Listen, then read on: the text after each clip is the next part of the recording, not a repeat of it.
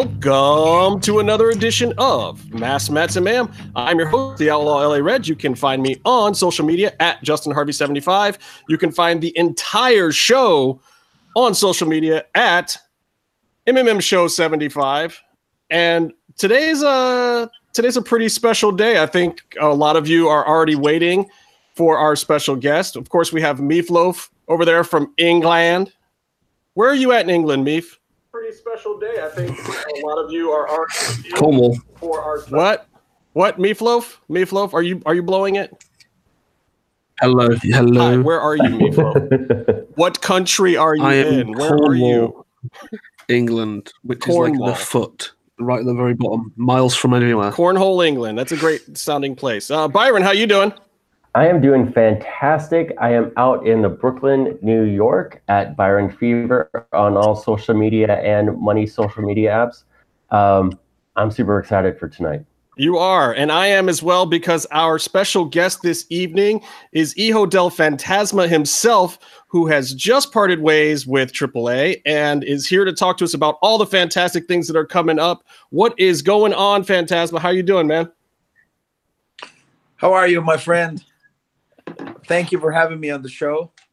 Uh, I'm very happy, excited, uh, also nervous, and uh, just waiting to see what happens to my career.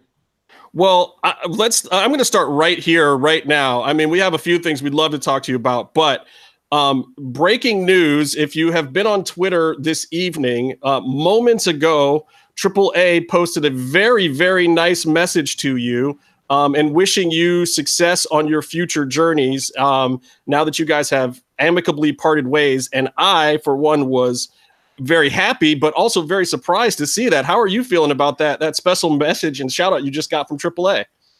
Well, I, I gotta tell you, it's uh, this week has been a a sad week, also uh, a week that has uh, shown me that I can still manage to negotiate things the proper way, and uh, AAA has been very, very good to me, to my career, and you know, just uh, this past few weeks that I decided to part ways. Uh, I I brought the idea to office, and they were just very, very nice, understanding about it, and you know, much respect for them. I love to see it too. It's like uh, I, I feel like the past few years the business has changed drastically um, when it comes to things like this, and it's really nice to see that that guys can f- you further their careers without burning bridges anymore. It didn't used to be Right. that way. That's right. Yeah, that's one of the things that I was concerned about because I have been more or less one of the faces of AAA for the last six years. Mhm. I've been there for every big show, Triple Manias, and uh, sponsorships and whatnot. So it was one of my concerns that even though other superstars have left uh, in not, not not in a good fashion or not in the best possible fashion, I, I didn't want it to go that way. Uh, as a matter of fact, I might return one day. I might want to return one day. So uh, I didn't want to burn that bridge, if you know what I mean. Yeah. So, um, this has been kind of uh, in the last year or so a lot of big stuff for you. First of all, you're sitting here with without the mask on, the mask that we we grew to know and love, the mask that Meefloaf there has purchased. I don't know how many times. How Numerous, many? ti- yeah, numerous occasions. Yeah. How Meef, How many? How many masks do you have? Come on, let's be honest. I, I, no, on no, fan, total, just uh, Fantasma in masks. I don't want to get into the total number. We don't have that kind of time, brother. It's near twenty. It's near twenty, but I've got the, the the one of his father and the one that he wore. Um, him and his father wore. So they're very special. That's awesome. Okay, well, so I have to ask. And the you- one from the uh, Ray Rares match. I have to ask you this, since you're right here, and and you are definitely a a fan of Fantasma. Um, why is it that you like him as a luchador? What makes him so special? I mean, I think you're probably the most qualified Well- person to tell the world that. Okay, so originally, like I like like Cuerno because I got into LU. LU was the launching pad for me, really getting back into wrestling. And then um, Marco started talking to me about masks anyway. But then I started watching, and it was it was a suicide dive. I mean, the suicide dive got me hooked straight away. All Because, by its like, so yeah, I'll just do twenty foot, twenty foot out of the ring. Uh, you know, so I don't. It's the mixture of the technical ability What was that? You're And the breaking up a Rudo little. and You, said, it can be you said technical. technical ability. and just Mhm. technical ability. And also the playing the you know you can play the Rudo Technico perfect. And I've always said, always been on, on think about this is if you're going to build a company around a guy, you build it around. I'm not sucking up to him because he's here. He knows. Um, Sure. If you build a company around a guy, he he can talk English and he can come across that bridge in American audiences. That's something that certain TV shows have been looking for for years. Um, and you know, it's it's the whole package basically. You know, he's he's a great person. Again, I'm not sucking up to him, but he's a great person. He t- takes his time out with his fans. I mean, you only have to see the pictures with him, and well, it's, it is with quite a lot of girls, but. uh My brother, my brother. he's very good with all his fans, and you know you, you can tell a genuine person, and um, that always comes across well. And that's that's always the guy you want to get, you know, put your support behind because he deserves the best. And hopefully, we're putting him on. We're strapping him into a rocket now, and we're, we're gonna Gracias, get him to the bro. top where he belongs. Well, I think so. And and Meef, I don't think you're alone. I think uh, a lot of people found Fantasma, especially stateside, through Lucha Underground, um, which which had to be a little strange for you. I mean, initially, like you had a mass gimmick already. Was it strange to come into a completely different hood, to come to a different mask, to come to Lucha Underground? Well, right before I came to AAA, I remember that was part of the deal that I was going to go to this project in the United States uh, where I would portray a different character, maybe, or maybe Fantasma. But from the very beginning, they told me I, I might have to do a, different persona. So I was I was kind of ready for it because you know this is not my first uh, uh, character. Before this, I, I used one uh, named Top Secret, which was my my. It, it was gonna be my father's name, but he wasn't able to use it, so he left it there. And uh, when I started doing my my underground Mexican shows, uh, I borrowed it, and that's how I became luchador by the first, you know, a lot of years ago. And then I became Hijo del Fantasma. And then when they told me um, this is what we want you to do. And I remember it was, uh, of course, uh, Eric Van Wagenen and uh, Chris DeJoseph, and they were all, you know, explaining the psychological profile of this character, of this hunter. And uh, I don't know. I mean, from the very beginning, I, I just, I understood what they wanted. And it was both uh, amusing, entertaining for you as it was for me because I was just you know finding myself episode after episode and I loved it. It was difficult at, at, the- at the beginning, but then I would put on the Cuerno mask and I would be become Cuerno, and that was it. And I was hunting all over the place, uh, and then I would come back to Mexico and put on my Fantasma gear and Fantasma mask, and it, I would be the Ulala chocolate champ all of a sudden.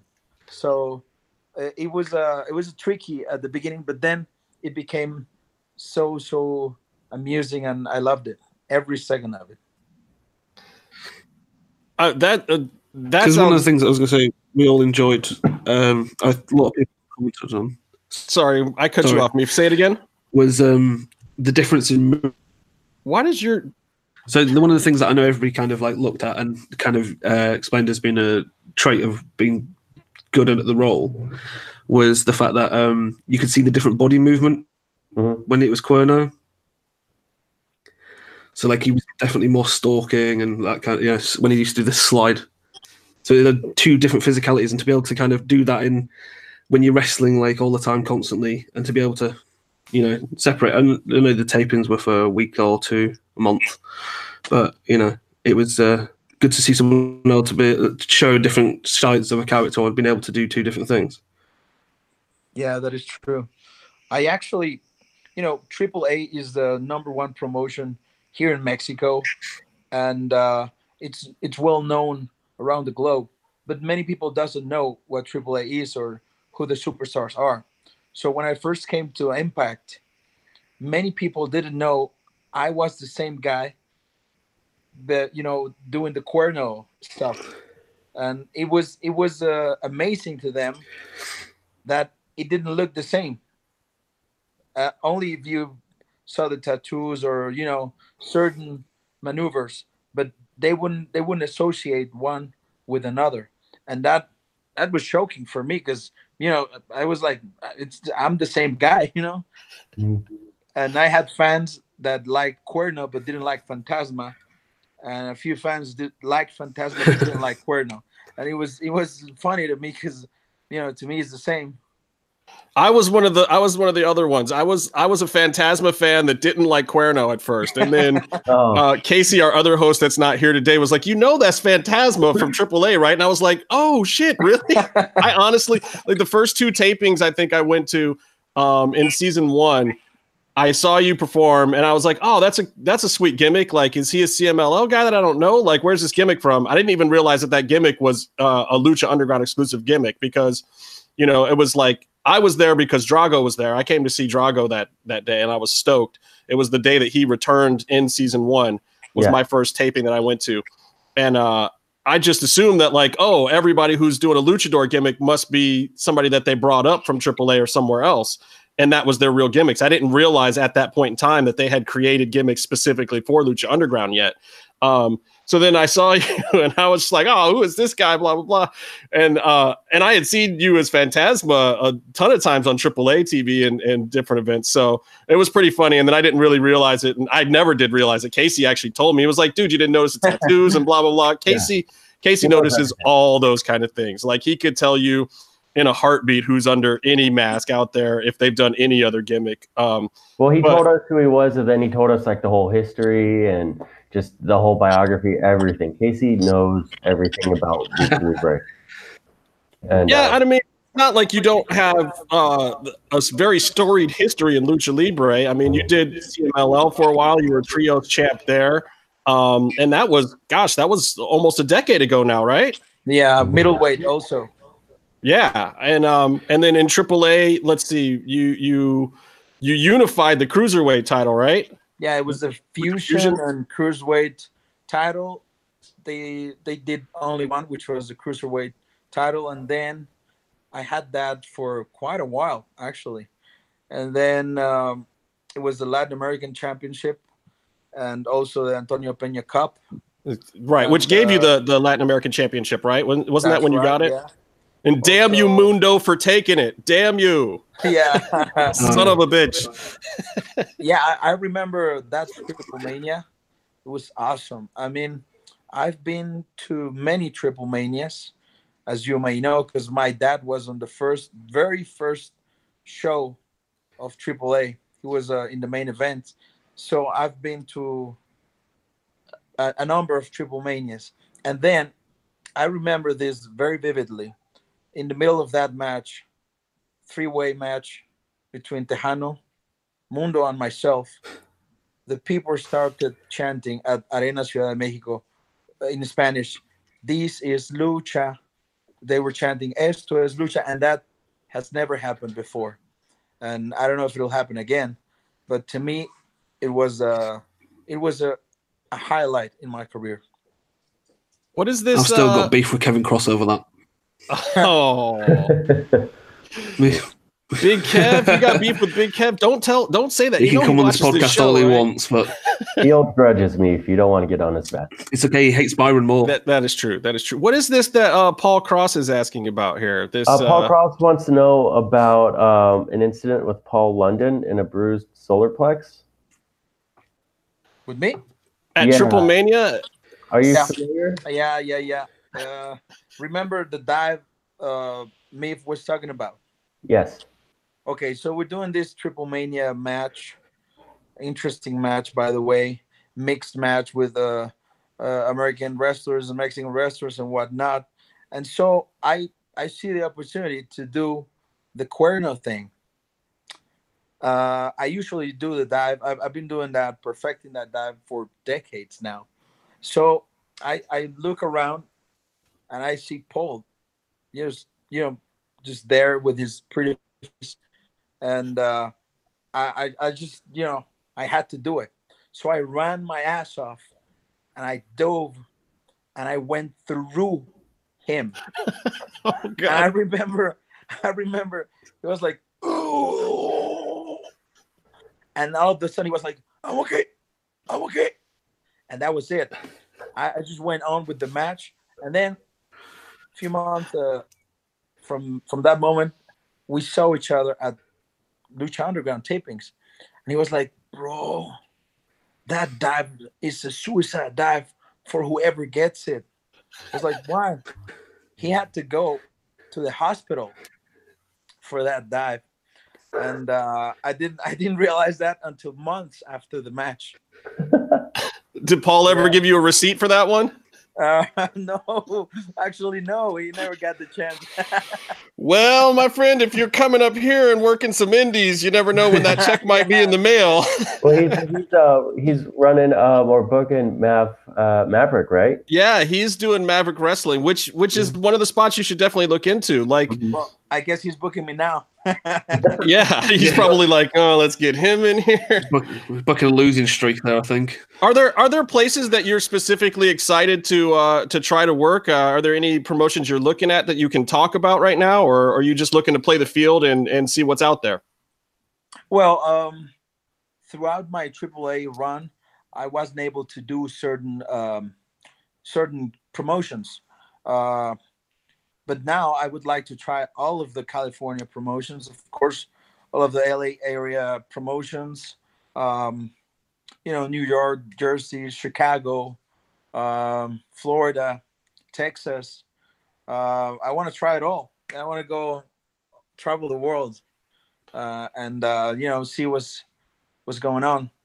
Well, here in SoCal, SoCal is hot right now. I mean, I pretty know, much yeah. any weekend you got bar wrestling, you got PCW, you got LA Lucha now, which is probably a great spot for you. You got Maverick that's coming back, that's doing here in Vegas, I think. Um, and uh, who am I? And PWG, of course. I mean, uh, right now SoCal is a hotbed, and uh, what- uh, bumps and bruises too. Like there's a there's a few of them up here that would be great. And then you've got uh, FSW that's been doing stuff around here in conjunction with uh, LA Lucha, and they're a Vegas promotion. They're a great spot. There's a lot of good promotions in San Diego. Um, and I know your fan base out here is strong. Uh, yeah, so- yeah, it is. Hopefully, So uh, if- hopefully we can if- get you up here. Yeah, if you if you if that was a question in an exam, I would mark all of the above because I want to go to all of them. Yeah, I just want to make a tour. Well, okay, so who who's out there on the Marco's gonna have indies right now that fingertips you'd like to feud with? Who who would you call out if you could have if you two people that you could call out right now that you could beat up on the indies right now that you could stab in the heart like you did London? uh, I don't know. Ever any suggestions? well, Cody had his Rush. he became a free agent. He Oh yeah, down the uh, list. Rush, Rush. Rush. Oh yeah, he just went Yeah, to Ring of Honor. I know. So uh, unless I go to Ring of Honor, I don't think I'm gonna face him in the states. But I might face him here in MLW. Yeah. MLW. MLW, yeah, I- I'd love to go to MLW with Court Yeah. Bauer. Yeah, Yeah, they have a lot of good stuff going on. yeah, absolutely. Uh, Low Ki, I love Low Ki. I love working with him. Oh, That would be fire. Yeah, What we've done about- it a, a couple of times, and uh, yeah, I enjoyed a lot working with him. He's uh he's a great worker. Yeah. Did you fight him in AAW? Was it AAW? Yeah, I, I yeah I wrestled with him in AAW and also in uh, Impact, and and someplace Yes. else I can't remember. But Impact we did. Uh, I remember this three way for the X Division title. It was Matt Sydal, or Evan Bourne, uh, Low Ki, and myself, and it was a hell of a match. I loved it. I I enjoyed many of my matches in Impact. Actually, I did Bobby Lashley. I did Alberto mm. El Patron. I did Eddie Edwards for the Noah title. It was an amazing match. Um, of course, Low Ki uh, LAX. Um, Ishimori. I loved it. Yeah. Can I ask what it's like, uh, like working with Low Ki, where he he seems like he's such a departure from traditional lucha libre. He's he, like his matches, his style is just. It's just I don't know if I could define it. You know, like how do you blend what he does and what you do together? I think he's a, an amazing performer. His style is uh, somewhat of a mix between martial arts and uh, probably um, Pancrase kind of stuff. Very strong style, and I dig that. I dig that because a lot of my background comes from uh, mixed martial arts, combat, combat sports, all sorts of combat sports, from boxing to uh, Oriental martial arts. So when I have the opportunity to face someone like that, that brings all of that to the table, and also, by the way, he's uh, a well-known and respected superstar, at least to me. So the the very first moment I, that I had to face him, uh, the first thing you have here is respect, and he is one of the performers that always, always moves around the respect. That's the one thing that he that you can define him. If, if you if you could say one word about the warrior is respect. He likes that. He he earns that and he commands that. And that's my style too. So the, the first time we had the match at AAW in Chicago, it was an amazing match. And of course I did my dive. uh, and uh, and we we just had a, a, an amazing chemistry. And uh, when we uh, saw each other at Impact, it, we we had already started off. So it was we we gave great matches over there. Um, I want to ask you about somebody else. I want to ask you about Texano. You guys have gone back and forth from being on the same side to feuding with each other, been up and down the road together. What's it like working with Texano? Because every time I see you guys go, whether it's together against other people or against each other, you guys are stiff as fuck. so I'm just curious what it's like being on the other side Two of that. How, how, do you Two feel about fighting. that particular uh, feud and rivalry? Well, you, of course, you know we've known each other forever, like since we were very very little kids, and so our our dads would put us to fight between each other. It, it could be uh, submissions, it could be uh, freestyle, uh, or just you know plain fight. So we grew like that, and now uh, he's he's one of the people that brought me to AAA. So at the beginning we were partners, and we would be stiff to everyone else. But then, as as destiny usually has it, we became enemies and then i felt what what truly you know what what stiff what the concept of stiffness means. And uh it's it's, it's cool. It's cool because we had some amazing matches and and the, you know, of course the mask versus hair match is one of them. The three way for triple mania is another one. But along the way we we threw a lot of a lot of bad bad blood punches to each other, and we enjoyed it. By the way. Now that the hair versus mask match, how do how do you really cry popcorn that? though? What's that, Meef? I cut you off, Meef. Go ahead. I said, does he really cry popcorn? That's terrible. um, so he will how, never live that down. How are you feel? How do you feel about the the hair versus mask match now? I love the match, but the thing is, uh, you know how uh, television runs with time, right? Oh yeah. Especially, especially mm-hmm. when they stream the the matches. and that was a, a very very long pay per view. Uh, we were told that we wouldn't be able to have a full house because uh, apparently to some people that match was not interesting enough. Uh, and it was uh, the first time we were at that venue, and it was a ten thousand people limit venue, and it ended up uh, having thirteen and uh, thirteen thousand five hundred people in attendance. So I guess we were attractive after all. But the thing is, everyone was trying to steal the show. everyone, because it was such a hot crowd. It was you, you, you, you would go out and see that place packed, and you just wanted to do everything you could to win the crowd. And so, you know, the time went out the window. And by the time we had to go and perform, we only had about 12 minutes or so. Uh, but it was an amazing match, and I loved it. And uh, it, it was it was longer than the one they had this this weekend, which was probably like six minutes or so. Yeah. Um, okay, so the other the other big Apuestas match we have to talk about is Poker Aces. Yes. Um, and the and the big big moment. Uh, it's been a little while now, but but how did you feel about about that moment? Was that your choice, or was that was it pushed on you? Like how did how did you get to the moment where you were finally going to take off the mask? Well, you know, it's a process. Uh, it's a process, and I guess uh, it had to happen down the line, uh, sometime uh, point. So I think I was just trying to become a bigger and bigger and bigger star before that match could happen. And I think I did a good job. They did a good job, an amazing job building the character, the persona. And there's also one thing.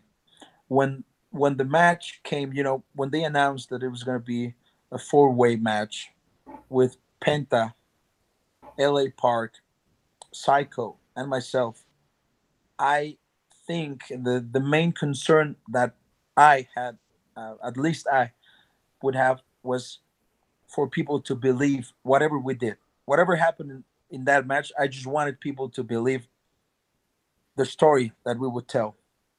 So that was my, my main concern and and the source of the stress I had the days before the show. But then, when the show came, and uh, I found myself in the, the last 12 minutes of the night, which was a one on one with LA Park. I just enjoyed that match so much uh, that in the end, I was probably as happy as LA Park because I was satisfied and people dig the match. You know, people was into the match. They were invested in what we were doing, and uh, of course, it was a stiff match. It was it was the stiffest match I've ever had. Well, you had LA Park in there. What would you expect? I mean, no, not just LA Park. It was although, LA Park. Although the the greatest thing, I apologize. The best thing was what, the, the chocolatito. Oh, oh got cut off, Meave. The chocolatito. Throat slash. Was that on his own? Did he learn that? The throat slash was yeah, the best. Yeah, pretty much if you see the if you see the the gif, uh, I'm not looking at him. I'm, my face is down, and he was trying to comfort me, and he was pushing my head up like like that. Lift your face, you know, and that's when he probably felt frustrated because he saw I was crying, and that's he turned around. He was like, and that's when I I, I put my face up. I was like, whoa, whoa, calm down. he was so hot he was so angry. I think he, you know, little sound bitch told the show. it was a great killed, moment. Yeah, we killed each other for yeah. 45 minutes, and then this little guy comes and steals the show for all of us. um, we had the same concerns before that match that you did. I mean, we debated it on this very show many, many times. Um, I, I, I didn't debate it. Well, I, I mean, we I, we I- we we questioned the believability of the setup a little bit at first, and then I will agree that by the time the show came around, it didn't matter anymore, and we were just all fully invested in it, and it was a really great moment, and we all enjoyed it, and we talked about it on the show back then too. And uh, it was one of those moments where I was like, okay, shit, I am so happy that they pulled that off the way they pulled it off. It couldn't have been more exciting. It got people popping. It got it got people talking about it. Um, and so it worked. And that's I mean that's really what you what you're looking for at the end of the day is fans to be entertained and for it to work, to have believability, to have real emotion, which a lot of times you don't get to do in a match. Um, where everyone's coming out of it at the end really feeling something for you guys as performers and you guys in there feeling, you know, emotional and that you really did something. So kudos to you and everybody at AAA for that that match and the way it was performed. And now coming out of it, how does it feel to perform without a mask? Something that you've done your whole life. Yeah, well, just to close the Triple Yeah. Mania uh, uh, thing, uh, there's one thing that a lot of the teachers uh, that teach lucha told me and told people like L.A. Park, which is an old school kind of guy, uh, and that is that it doesn't matter how how many things you can do, you know, maneuvers, high flying maneuvers, or how uh, how how good your mat technique is or whatever. In this business what you sell is emotions. And if you manage to get people invested in what you're doing then that's it. You did it. All you got to do is go through the match. But you got to create emotions that's what we did and that's that's probably what i what i study the most about stuff because you know i'm i'm i'm growing I'm 34 years old. You know, I'm not the 22 year old guy that I was before, but I still move and I do all the stuff I do, I do it perfectly. But the one thing I keep perfecting is my ability to create emotions in people. If I'm a bad guy, then you're going to hate me. But if I'm the good guy, you're going to love me and you're going to cry with me. That's what I do. That's what we're all supposed to do instead of you know trying to steal the show or trying to outdo what he's doing or whatever you know just if you sell your emotions that's it That is absolutely the key. I agree. Um, oh, I was so, an emotional wreck for a month. yeah, Meef, Yeah. Meef was broken. He was broken. I was like, what am I going to buy now? There's no more masks to buy. You're trying have to get him few. home. Oh, i have a few for you See, he's he- Oh, okay. he's saving them. He's saving them. If things get tight, you know what the phone the phone call on the other end is going to be Yeah. fantastic. Like, hey, bro, uh, I had to miss a couple shows last week with a sprained ankle. You want to buy a mask? um, so so what is it like performing now without the mask? I mean, does it does it feel different out there to you? Is it a is it a big shift? Is it a big change? it was like the first four or five shows it was it was a big deal because uh, i felt naked in lack of a better word i i felt naked but then i just i'm I'm- i'm a natural born wrestler you know i'm an I, I was born for this shit so i i started enjoying it little by little and now i feel i feel like a fish in water you know i just i feel good i feel good about it and like I said before, like if you have your face, your all, your facial expressions out there, you can do so many things. You can play with the people. You know, like uh, some shows I just go in there and make them my friends, and then by the end of the match, they hate my guts. And you know, that's that's probably what I uh, enjoy the most of this business. So what's more fun though, Rudo or Technico? Oh, Rudo. Yeah. Rudo, yeah. Definitely. Me Flo, Technical, technical Because is, it- technical is more I was reward. say, was was your second match? My second match Was was it like your second match with your father? Like it after you lost the mask? It the Expo. Lucha. it was the fifth. Was that? Was that the fit? Oh my god, you wrestled a lot that week. yeah, it was it was like my fourth or fifth match after losing the the mask. Yeah. and I hadn't I hadn't wrestled with my dad in probably 15 years or so. So it was it was uh, and that was just after the the problems, wasn't it, as well? So um, Mhm. I love your dad because to get in the ring again, oh, he was amazing to do that. Expo Lucha. you cut off. El Jefe de Jefes. Oh, I was just saying, for your dad to wrestle in that match was quite a big thing. Yes. Um, because I remember at the time there's a few issues and what have you, and yeah, El Jefe de Jefes. That's right. Just, uh, also, I thought I thought that was quite an amazing supportive moment. yeah, I think he looked good. I mean, he's a he's a legend. You know, he's a living legend of this sport, and um, I think he looked good. You know, he looked he looked ripped and big, and I don't know. he- I mean, he's my hero. Uh, I think you've noticed by now, but to wrestle with him uh, after 15 years, uh, I think it was emotional and it was uh, also a highlight in my career. Neef, I know you probably have a couple other questions. What else? What else do you want to ask your favorite luchador? Oh well, my, my, well to, be, to be honest, my, my thing was is um, you you asked me a lot, of them to be honest with you. I got to rack my brain now. You got to remember it's Because Oh, I'm a question 3 stealing son of a bitch. Me, if Yeah, you know yeah. that. I know. My, mine was just gonna. Well, it was literally coming out of like the mask match. Um, how you felt that would um be for your career, and how you felt it's gone since.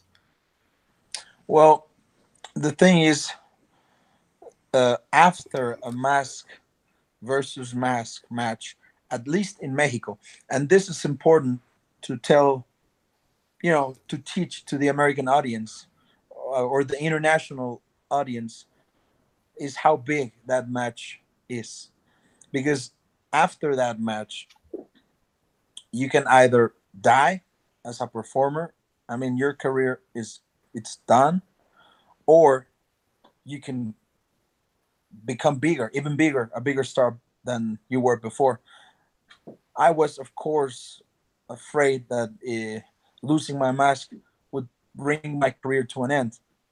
Uh, thankfully and you know me being how i am and uh, the way I, I carry myself you know being a rudo and the way i work people uh, it was just a matter of time to realize that. And after four or five shows i was just so comfortable and the crowd you know the audience was comfortable with me too. So it played good for both of us. And right now i feel good. We we created this uh this table the the mercenarios uh with my brothers and uh i think it worked perfectly beautifully for us. And now that i'm gone i think they're gonna carry on doing what we were doing you know So, do you ever think that you'll wrestle with a mask again? Like, would you ever do Cuerno again, that character instead with a mask? I guess I, I if you know, several things would need to happen. Right, of course, uh, obviously. but but I would because I think I learned to love the character because it's it's even though I didn't create it the character, I did create it the character. You know what I mean? Uh, it was me, all the moves, all the stuff. So I I I love the character. I love the Cuerno persona. So if the opportunity was there, of course I would do it. Now, so quickly back with Lucha Underground, season three, we didn't see a whole lot of you. What was going on then? I, I was furious, and I honestly did not know what was happening with you at the time. And Byron can attest to this. Yeah. I was furious because I felt like, damn, we invested all this time in this character in season two. I wanted to see where it was going, and then I pitched at Chris DeJoseph about it once. About like I felt like, wait, wait. What what the fuck's up with Cuerno? Why are you gonna give me all this greatness, get me all psyched, and then I get nothing until the end of season three? What's going on? So what what was going on in that period of time? I had back surgery. Man. Oh, well, see, I, I felt like I didn't notice you. I didn't notice you gone from Triple. I you know what? And I think it has to do a lot with the TV schedules, because I'm you know because of when Lucha Underground's airing, it was like I was still Yeah. seeing you. I think back in Mexico already at that point in time before all those episodes aired. So to me, it just felt like this this tremendous gap, this void. Um, where your character was gone. But how's your back feeling now? I mean, and and how are you health wise in general at, at 34 young years? Yeah, I'm stronger than ever. Awesome. Stronger than, than I ever was, and I'm probably stronger than that I'll ever be. I remember, I remember Casey and I were standing. Uh, Justin, you might have been there too. Um, we were front row in the bleachers, right by Dario's office, um, at the original temple, and I think it had to have been near the end of season two, where you took a ladder bump, where you're you just straight, you're on top of the ladder and just straight fell on your back. That's the one. That's the one. Yeah, another highlight in my career. Oh, that was like it was almost sickening to like hear that in person. Yeah, but you know what happened? I think, uh, hands down, we gotta recognize and acknowledge the fact that the guys that, you know, probably restarted this whole lucha revolution is the Fantastic Four that I like to call, which was Pentagon, Phoenix, Drago, and myself. The first Mexican, the first four Mexicans in Lucha Underground. Of course, Messias is two, but he's uh, from Puerto Rico. Uh, Sexy Dulce, and uh, we were just so into it and so invested in what we were doing. If if if, if you all guys humor me for a second and, and we go back a few years, do you remember the boss? What everyone was saying about the show, how everyone was trying to duplicate what we were doing. So we kind of felt that we was leading something, you know, like like we were the leaders of a movement, so to speak. And so we were just, you know, one notch up every single episode. And then one more, and then one more, and then one more until people started to, you know, get hurt. so that's that's when we were like, okay, okay, we're doing this the right way. So just calm down a little bit and carry on with what you were doing. And and that's when uh, we sort of paced ourselves a little bit. But I remember that was such an exciting moment in my life and in my career. And I enjoyed every single second of that because we were just uh, the number one show in wrestling slash lucha libre all around the globe. Well, I, I mean, I, I, personally I mean, have to thank you guys because you know yeah. Lucha Underground and what you guys were doing that first season is what brought me back to wrestling. I was a huge, huge wrestling fan all through the '90s, early 2000s. Um, you know, and I was a big ECW mark back in the day, and I hadn't had that type of feeling like a lot of fans had with ECW again until Lucha Underground. I mean, I literally I did not watch WWE like the entire time that Daniel Bryan and CM Punk were basically the big thing over there. I didn't watch anything or I didn't watch any of that era of wrestling at all. And then Lucha Underground and what you guys were doing brought th- me back. I think I was out from 2002. Yeah, I, I, mean, and it was it was a long period of time. And then I realized once I saw Lucha Underground, I went to a couple of live shows um, you know, and and I had seen uh, a, a, lot of you guys' stuff from AAA. I'd been watching a little bit of AAA, and I'd mm-hmm. seen Drago. A lot of um, a few of my friends would be like, "You'd love this Drago guy," you know, because I was a big Rey Mysterio fan back in the day. So they were like, "Oh, check out Drago. You'd like him." And then when I heard he was at Lucha Underground, I was like, I definitely want to check this out. And that's when, of course, I saw you and and Penta come in and all these other guys. And Casey was a huge Penta mark, and you know, Meef is a huge Cuerno mark, and Byron is just a mark. Yeah. but it was. Hey, hey, I, I, I, was talking I'm, with. I'm, I'm, a, I'm a huge, huge Phoenix mark as well. You Phoenix mark, yeah. yeah. And I was talking to, to to Eric Van Wagenen about this too, yeah. and I I really hope that. Um, regardless of where Lucha Underground is at right now, regardless of where it goes from here, that people remember the mark that it left. You would not have the business being what it is right now if it weren't for the feeling I think that you guys had in that locker room. And it wasn't even something that the, the guys like us were seeing, but we would catch wind of it. And then every time we would talk to a performer, they would tell us that what we're doing is different. What we're feeling is different. What is happening here is honest to God different. And when you hear that story enough times and you see it on enough people's faces, and then eventually, as we got in tighter with a lot of different people and, and saw it firsthand ourselves, it's really hard for people to understand just how important that locker room is to the entire business right now. I mean, these companies that have never even thought about working together before are now cooperating. Talent is cooperating, and it's like the eh, like the whole universe outside of WWE has started to unite as as wrestling as a whole as an industry. And I really feel like that came from that season one and two Lucha Underground locker room. Yeah, and uh, if you let me say something about that, do you remember? Uh, I'm going to say two things. The first one, uh, do you remember what happened in the 90s when Konnan brought all the Mexican wrestlers to the States? Mhm. Oh yes, I remember. ECW, That was so awesome. ECW, Yeah, that's that's that's our place. That's and that was to me that i mean at least i've been in this business for 34 years so to me it was a big revolution. And the latino world order and eddie guerrero rey mysterio hector garza L.A. Park villanos all you know silver king dandy. And then something happened. And it was only eddie guerrero and uh, rey mysterio. And then it happened again with lucha underground. And if you see if, if you see and analyze that every once in a while comes a person or an individual that can manage to do something like that and i'm talking about Konnan Yeah. Mhm. he, he did it back then Yeah. and then he did it again in lucha underground and then i don't know for some reason he left and then he's doing it again in aaa remember the yeah, because we we've all commented. Uh, and yeah, we've we've definitely talked style. about it on this show how Konnan Yeah. is one of the most influential factors in uniting wrestling He's- right now. he's the most powerful guy outside of the mainstream if you if you will do you remember the show before rey de reyes i think it was to pick when i came out with the blue demon mask Yes, I love that.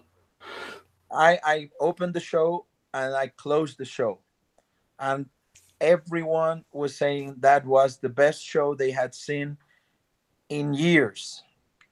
And that's because of that guy Konnan. He can do that. He he's so powerful here and here that he can do stuff like that. And so i think that season one and two big part of it you know uh, when it comes to the mexican guys because he was our go-to guy for everything. And he was always right here telling me what to do and what not to do and this and that phoenix penta drago aerostar Texano whatever you know?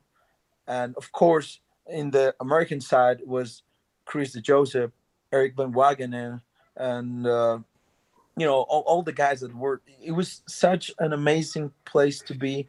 Uh, the atmosphere uh, even the cameraman there i used to dive and the cameraman would know where to go where to just they would jump they would just jump all over the place. And uh, i remember that so vividly. And the second thing i wanted to say is do you remember ecw's one night stand? Oh yeah. Oh yeah, what would happen if if you know you know all, all things said and done aside what would happen if we could do it just one more time?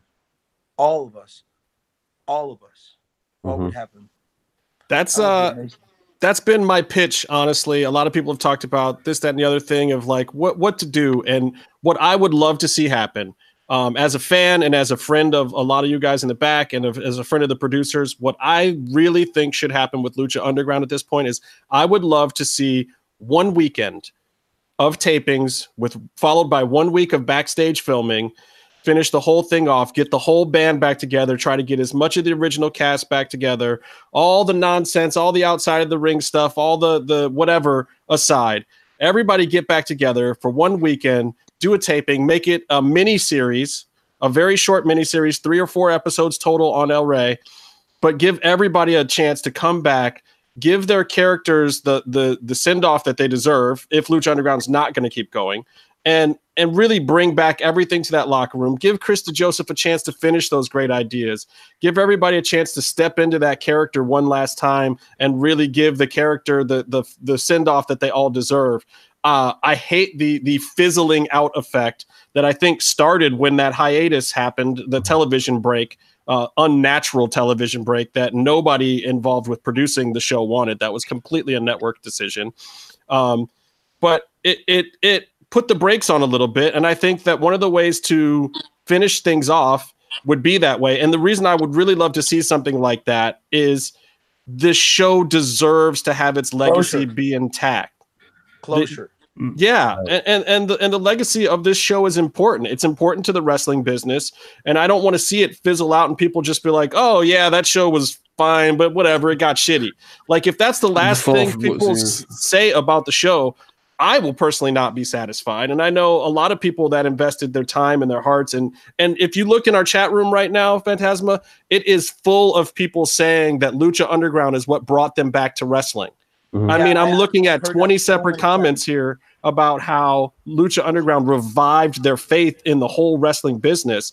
And and I hope that you know the the big wigs up top at, at Univision and El Rey and Factory Made and you know Lucha Libre FMB that these guys that are actually controlling this decision and have to agree with each other to make it happen can find some way that one last time, one last time get the band back together, get that locker room back together, have everybody be on the same page, happy to see each other, happy to work together, to trust each other with their bodies, to trust each other with these storylines and these characters one last time and really send it out with a bang. Yeah. Well, uh, I don't know if that will, will ever happen, but if It might be a pipe dream. Yeah. If that happens, I'm not taking the table bump again. Just so you know. Uh, uh, well, you know, you know what's happy. It, I find it very um, satisfying to see uh, maybe uh, guys from Ring of Honor doing lucha stuff yeah. and uh, and watching uh, NXT guys do lucha stuff, incorporating lucha stuff into their, you know, their their stuff, and uh, main roster guys doing lucha stuff Mhm. because I know that they must have seen it somewhere, and probably they saw it with us. Well, that's And, uh, yeah. That's what you're talking about. go, yeah, and if I ever go to any of these companies, I'm a lucha original. I'm an OG of lucha libre. So that puts me in a different position. I love that because I learned the American style, but in the process, uh, we learned to create this hybrid. And everywhere you go, you see that nowadays. I would love to see um, you uh, match up against uh, Cien Almas in WWE. I think you both kind of. Who? Oh, Uh, is he Almas now? La Sombra. La Sombra, Ah, yeah. Andrade. Andrade. Andrade. Andrade. Yeah, they're like they're taking half his name away, but uh, I forgot which one he got to keep. But he's amazing. But he The artist also, formerly known as. he You also know, uh, like yeah. we used we known each other for years. Did you know that? Oh wow. You were a tag team, weren't you, in CMLL? Yeah, I mean, uh, my my second, I, my first or second match was with him, and then we we we wrestled a lot together back in the day, and uh, he has evolved a lot from those days. He was an amazing high flyer, like an out of this world high flyer, and then he became into what you see nowadays. With and he's he does many things that I like in a match, which is he can start, you know, doing chain wrestling and then spice it up a little bit and maybe do a dive and then maybe be a heel for a little bit and then come back to the high flying maneuvers. And that keeps the people on edge. You know, I love that. Do you see did you ever see a point in time when you would yourself go to WWE? Would you ever consider that? Yeah. Yeah, I, I did I, I only did one tryout. And it was uh, I think in 2009 here in Mexico City and uh, everyone everyone liked it. I remember all the people saying I I La Sombra Andrade he did it with me that day. And um, everyone was you know loved it and whatever and I think uh, they didn't do nothing back then with lucha Mhm. so they, they didn't call us back but then they resumed with the lucha thing after the lucha underground stuff and then uh, i think they wanted many people to go. You know, many people from the show to go.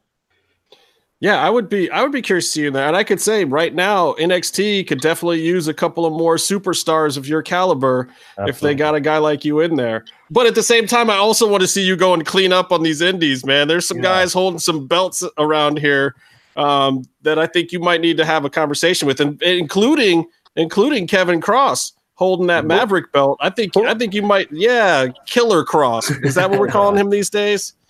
Um, I don't know. I think I think he That's could uh, he could use some some some hands. There's a few guys around town that could use some hands, I think, and I think you might be the guy to the take guy. care of them. I love the guy.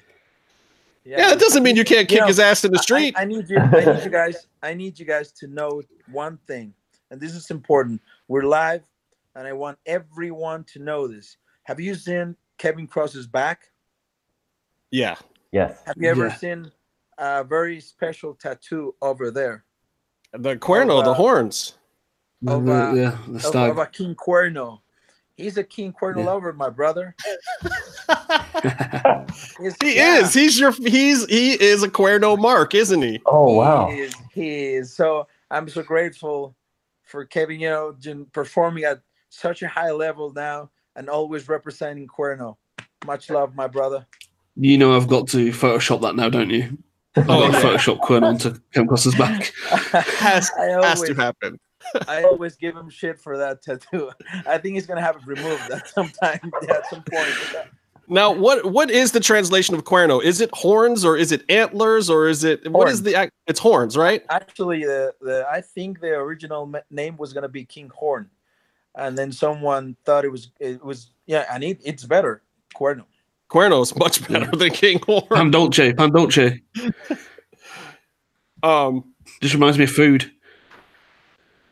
So what's next? Do you have any bookings? Do you have anything you want to plug? How can people book you? What what's let's talk about the future, man. Yeah. Yeah, well, uh if there's uh, any promotions out there that want to book me, you can do it uh through my social media, which is uh, at Hijo del Fantasma, and Twitter and Instagram or through you guys. Yeah, hit us up. Be, you can you guys can be my managers for a while. oh wow, look at me, Flo. He might pass out. Uh, yeah, well, yeah. Oh yeah, he, I've, I've, my, I've, i told you.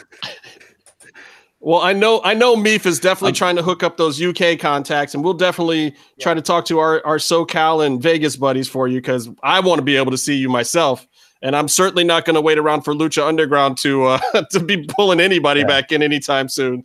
So let's let's see if we can get you on some shows, man, and and make some things happen. Because I am I am excited. You know, as much as I love seeing you in AAA, um, I know that at, at certain times people just needed to have a different look in life. They need to go out there, test mm-hmm. the waters, see what's out there.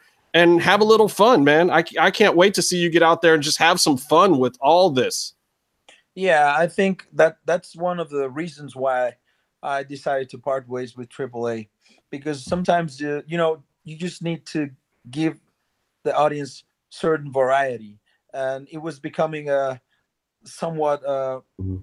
The same story over and over with me. Yeah, I, I I can't speak for everyone else, and so I just I just thought that maybe it was time for me to go out there and just you know make a make a tour in the Indies here in Mexico uh, in the states and Japan. probably Europe. You know, and just you know travel a little bit, chill, uh, enjoy. Of course, keep training, keep keep getting better, and I don't know, probably come back in the future. You know, who knows? Awesome. You guys got anything else for for our friend Fantasma before we let him go? Thank you very much for joining us, and uh, I'll see you soon. My brother, uh, thank you very much for being such a true friend with me, my special operative in the UK and European Union. I'm going to see you in May. So be yep. ready, my brother. Byron, you got anything you want to add? I will. I'll take. Um. um. great answer. Um, it's great. No, it's just I want to hear more about other other uh, wrestlers um, who you want to match up against. But um, I hope we get to see that you know down the road very soon. Um, what other what other shows? So you're going to be um, out in England soon. What other what other shows do you already have booked um, that we can see? Um, so far I only have this show in May, the Mm-hmm. Lucha Lucha World, I think it is, and um, Yeah. I hope I can get booked with uh, with someone else over there. You know, some of the big promotions there. Uh, I want to I want to work there for a while, and then of course, the states. You know, the the various numerous promotions over there, PWG. You know, Yeah. Oh, I, I wanted to say earlier uh, when you were talking about how um, with Konnan and WCW, how he brought lucha into the mainstream then, and then it died down to just two. Um, it seems that for the longest time, and and still there's a bit of a struggle today with WWE presenting lucha libre. But when Lucha Underground came out, you started to see a resurgence, like you were talking about. Like I just I remember that I went to uh, Bola PWG and like they blew the roof off. Uh, Penta, Phoenix, Aerostar, and Drago, I think. And then after that, you start seeing them booked at all the other indies, and from there, that had built up to where like NXT, which is kind of like the that's WWE's indie presentation. You know, they started doing it, and it just it seems like it's come up and infiltrated the entire wrestling scene, and it's it started with Lucha Underground. And it was so cool for me because I was one of those fan wrestling fans who watched NWO and stopped watching for the longest time. And I came back with Justin and Casey um, and everyone else at Lucha Underground. But it it showed Lucha Libre in a way that American fans can digest it. You know, and I think that's another great aspect to your style, to where you have that Lucha Libre aspect, but you do you have that uh, you portray the emotions of the match so well and there's something there's new but there's also something american fans can latch onto um, i don't know if that's a question but i'm just I don't think that was a question, but I love everything you're saying, Byron. but uh, but you know in all of that in all of that i'm very very excited to see what you do because we have there's uh, in that original class you have like pentagon and phoenix they jumped out and they took the world by storm and now they wrote their own rules. Like you have you know, for all that like for all cody said that he's doing with writing his own contracts that's what phoenix and pentagon did before him you know? And and now we get the opportunity to see you take the world by storm. And that's very exciting i think. Yeah it is it is it is exciting to me too. And uh, i feel exactly the same way you do. Only i think we still need to let the american fans know a little bit more about lucha so that maybe one day we'll see a mask versus mask or mask versus hair match and everyone's to be as invested as mexican people is in a triple mania. And we might see that soon because we have ambassadors like myself like andrade like mysterio that we can just help them little by little digest this. And probably it'll become a part an important part for every american show in the future I don't know if I'm ready for that though, Fantasma. Like, look, I was okay with you losing the mask, but you got a pretty, pretty head of hair, and I don't know if I, I don't know if I'm going to be able to handle that moment if that happens stateside, where where the hair comes off. I, I don't. How no, That's no, a no, tough that- pill to that's gonna swallow. that's also I want. Well, I, want, I- I will wanna say as well, I think- something Sorry. that I just saw. My main man Kevin Kross said that Cuerno character was based off on his tattoo. I think he's trying to save some face for the fact that he was such a mark that he had my character tattooed in his back. But it's okay, Kev. It's okay. We love you. I heard that's why he turned up at Lucha Underground. He turned up oh, just as a fan, and they were like, "Oh, you look like a wrestler. you can get a gig here. Yeah, you'll be fine." Yeah. Well, this has been. I'm going to land on my head. yeah, soon. you are. So- You, you guys are all in for s- You can- my door's going to get kicked through. little double cyto head headache. Um, anyway, thank you so much for joining us, Fantasma. This has been truly, truly epic, um, and, and especially coming right off the news um, from from parting with AAA. I'm very happy to see that uh, everything was amicable and worked out nicely. I love the fact that you you do business as a gentleman and that you keep it real and that you you're doing things the right way, which is very very difficult to do in the business sometimes, as we all know. But thank you so much for coming here to talk about it And uh, you are welcome back at any point in time. Let's see you out on some shows. The Mm. second you got something that you want to come and talk about, you are always welcome here, my friend. Always. Thank you, my brothers from another mothers, for having me on the show, and I hope I see you soon uh, in a in a show or I don't know. I'm just I'm hoping to see you guys soon, and you know this is an exciting time for me in my life and my career, and uh, I'm just happy to see what what life has got for me from now on. But from now on, gonna be hashtag La Leyenda. That's it. The legend has born, and so we gotta go on doing what we do. All right. You heard it from the man himself. Thank you again so much for joining us tonight. Take care, bro. We will talk to you soon. Take care, bro. Amazing stuff from Awesome. Hijo del Fantasma. Um, so you guys heard I'll breathe talking- now. I can breathe now. You can breathe. Meef, Meef, Meef lived, guys. Meef So lived. what, what's his new hashtag now?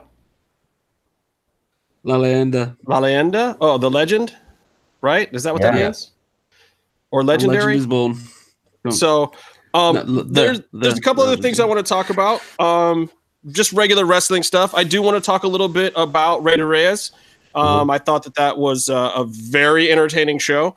I do want to talk a little bit uh, about UFC because that was a an, an incredible uh, spectacle this past weekend and this week with a few things happening there. Um, so, but first, I, I want to talk about AAA uh, Rey de Reyes. Did you guys watch Rey de Reyes?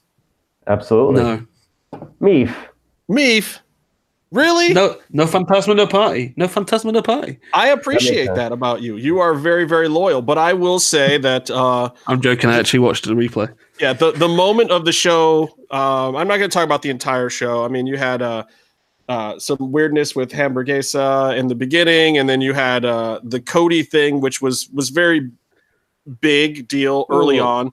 Yeah. Um, and I definitely want to talk about that. But I'm going to jump right to the moment that stole the show for me that I did not see coming somehow, even though it should have been obvious. Uh, Aerostar is the Highlander. There can be only one, one man with a sword that decapitates all other men, and it's freaking Aerostar.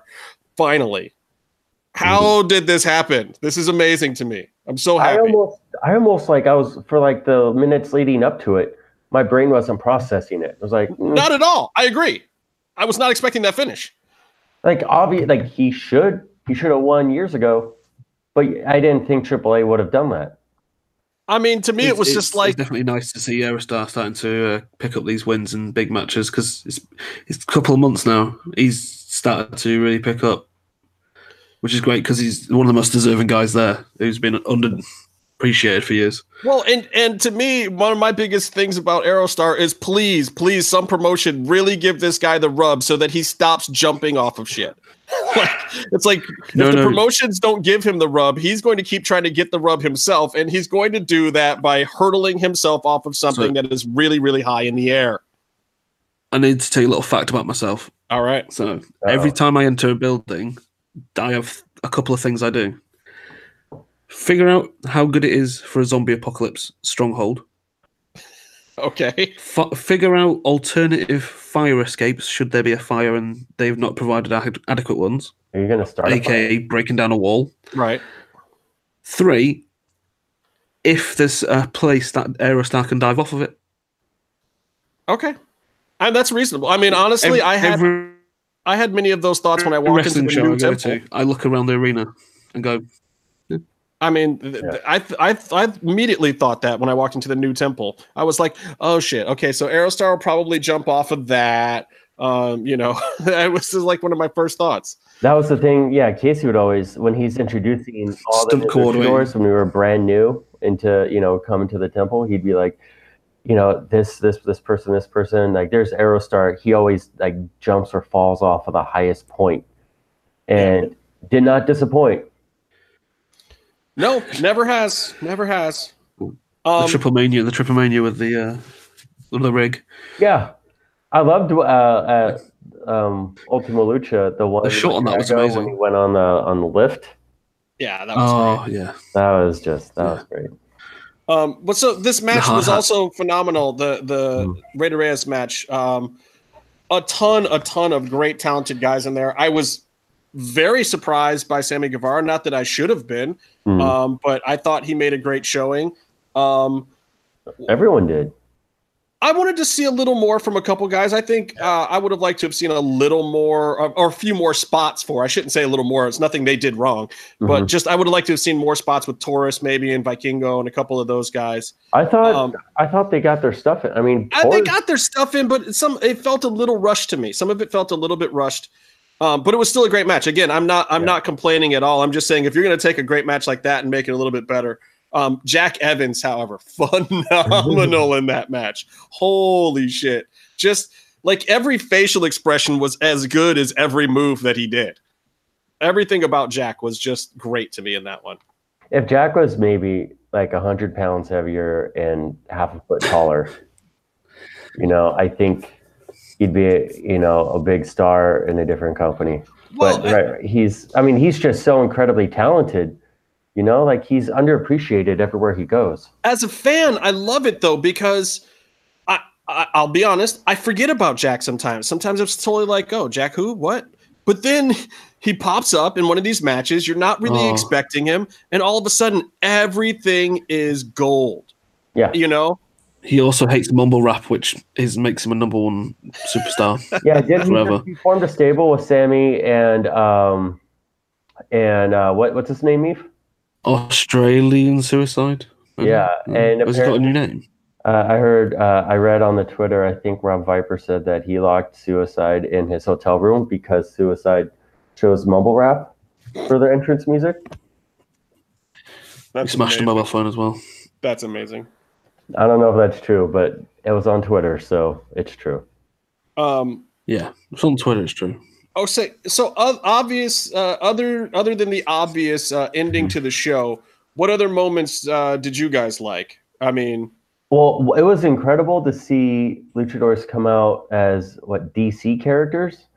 Um, you can get away with that in Mexico. to like yeah to like guns and the guns and roses and not you know they to come out the thriller but like to guns and roses and thriller it's like they're coming out to the biggest copyrights in america um but I wonder if Twitch has any legal obligation in that regards, um, streaming a live but event to be- from to another be fair, country. They they they were kind of really bad versions of. yeah they were like kmart that you buy the day after halloween you got you got the, yeah. Don't say that to Casey, like who will watch two who tribes will watch a wing rip off of anybody on any day. So oh that's different Yeah. that's that is different. but If he I doesn't think- find that buzzsaw match, by the way, really soon, he's going to murder somebody with a buzzsaw and film it himself. We have to find that match for Casey. it would it, it's not a buzzsaw wasn't there like multiple buzz Oh no, it's like buzz. It's a buzzsaw match. It's a several buzzsaws on a wooden board, um, and they're they looked like they were they were real, not gigged at all. yeah i'm not yeah that makes me nervous but uh but i think you know more, Think more about- There's a reason you can't find it. so- Maybe yeah, it's a snuff film. It ended. Go to the dark web, bad. Casey. Go to the dark web. But uh, he'll have to hit up J-Man or J-Man's new internet. I think J-Man has dark web connections. But uh, yeah. But uh, no, but the um, with the costumes, like what quickly overshadowed that was like these guys. Uh, that you know, at the end of the match, they all murdered each other or just murdered themselves. Like what Averno, um, this Oh yeah, his head at the edge of a table, like, and he was stretchered off, like. the the Puma King powerbomb. Yeah, like one thing that one thing that I really appreciate about having Vampiro ringside doing announcing is that you know his emotions get the better of him a lot, and he, it, when a wrestler gets hurt, he throws the headset off and runs up to their side immediately, and he, he was doing that the entire end of this match. Well, I was on the Spanish, Yeah. and I was going back and forth between the Spanish and English, um, and I actually did like Vampiro quite a bit on the English commentary this time. Um, but yeah, like uh, it was Superfly, right? That they did the sunset power bomb through the table, and he died. Except he Um, didn't. oh, Superfly, Yeah, Superfly, I think, was the one that smacked his his head on the table. yeah, and then he did that with uh, Chessman hurt his arm. with Puma King, I mean, they all died. And it doesn't even matter who it was Yeah. at this point. I mean, it was the end of the match, and it was like literally they had to bring out new stretchers to get everybody to the back. And apparently they were all fine. Do you know the really, the really bad thing about the match, though, was that Puma King came out in an orange mask, and it is beautiful. And it Have makes me you want brought it spend yet, money. me? No, Have I think I've. Uh oh, Twitter's blowing up. Sorry. Uh, uh, the whole tattoo thing somehow got leaked to to uh, the whole um, Cuerno Is Kross mad at me? tattoo. You can tell me. It's okay. It's not you. No, no. He seems Oh. happy. It's a lot of like laughing gifts. So I think he's happy. But basically, somehow that story got leaked to Twitter, and so he started tweeting at Fantasma, and then Uh, yeah, you posted it, Byron. I've tweeting seen it. back at him. this is amazing. We've started. To see, this is and this is how the indies work, guys. You come on a little we've independent podcast. We talk a little stuff, and then the next thing you know, there's guys bloody in the street. Sorry about your damn luck. Um, yeah, that that match was crazy. So that match was what? It was Averno Chessman, Superfly, um, Puma King. Is the OG, OGT Versus- yeah, I don't even know. Puma King, Pagano, right? Who all was in the Pagano. match? Pagano, Pagano was there because I remember. Pagano was the one that didn't die in the match. Or was it Drago that didn't die? Who? Who didn't die? We're merging matches here, I think. We're merging matches. Oh no, Drago took the pin, didn't he? Yeah. He took it. Again, it was one of those matches. It's so crazy, and there's so much stuff that happened on the card. You don't even remember who was in it. I, I only remember who was dead at the end of it. It's I- amazing. yeah. I remember them all on the ground. I was listening to the English feed, so Vampiro bailed to make sure everyone's still alive. And then, uh, I- I'm sorry, I don't. Did know. he actually get up? I was listening to Spanish feed at that point in time. So did, did Yeah, actually- Vampiro. He left the table, and Oh, so wow. then, and so then, the guy who was talking with him, which I forgot his name, he could be like an Andrew or something, or Charles. Did they play his music so he could leave the table? Or has he, has he got a button? Has he got a button there now? So he presses it so he can, oh, I can leave the table now. The other guy had like no idea like what to say after Vampiro left. He it was it was that part was kind of funny, but I- Yeah. every, at that point it was extremely con- you know concerning what happened to every single wrestler at the end of that match. I did Yeah. like Vampiro trying to interact with the live chat, like it was, you know, in, in the past he interacted with the the Twitter Oh. chats that were going at him. That's not quite as fast as the live chat, and I think that he gave up on the live chat pretty quick because Oh, no. it was He- there was flying one- at him. No, he was going after the Twitch where live he- chat. He was calling them all jerk offs, and he was just Yeah. like repeat. He would like read it live, like he wouldn't read it in his head first. He'd read it out loud. Let go, Vampiro, blah blah blah blah. blah. He's like, "Oh, fuck off, you jerk off." So On one of them, on one of them, he was having a go at Lucha Blog, and then he read out something from me, and he was like, "That's from like what the fuck is a meatloaf? Stay off kid drugs, kids."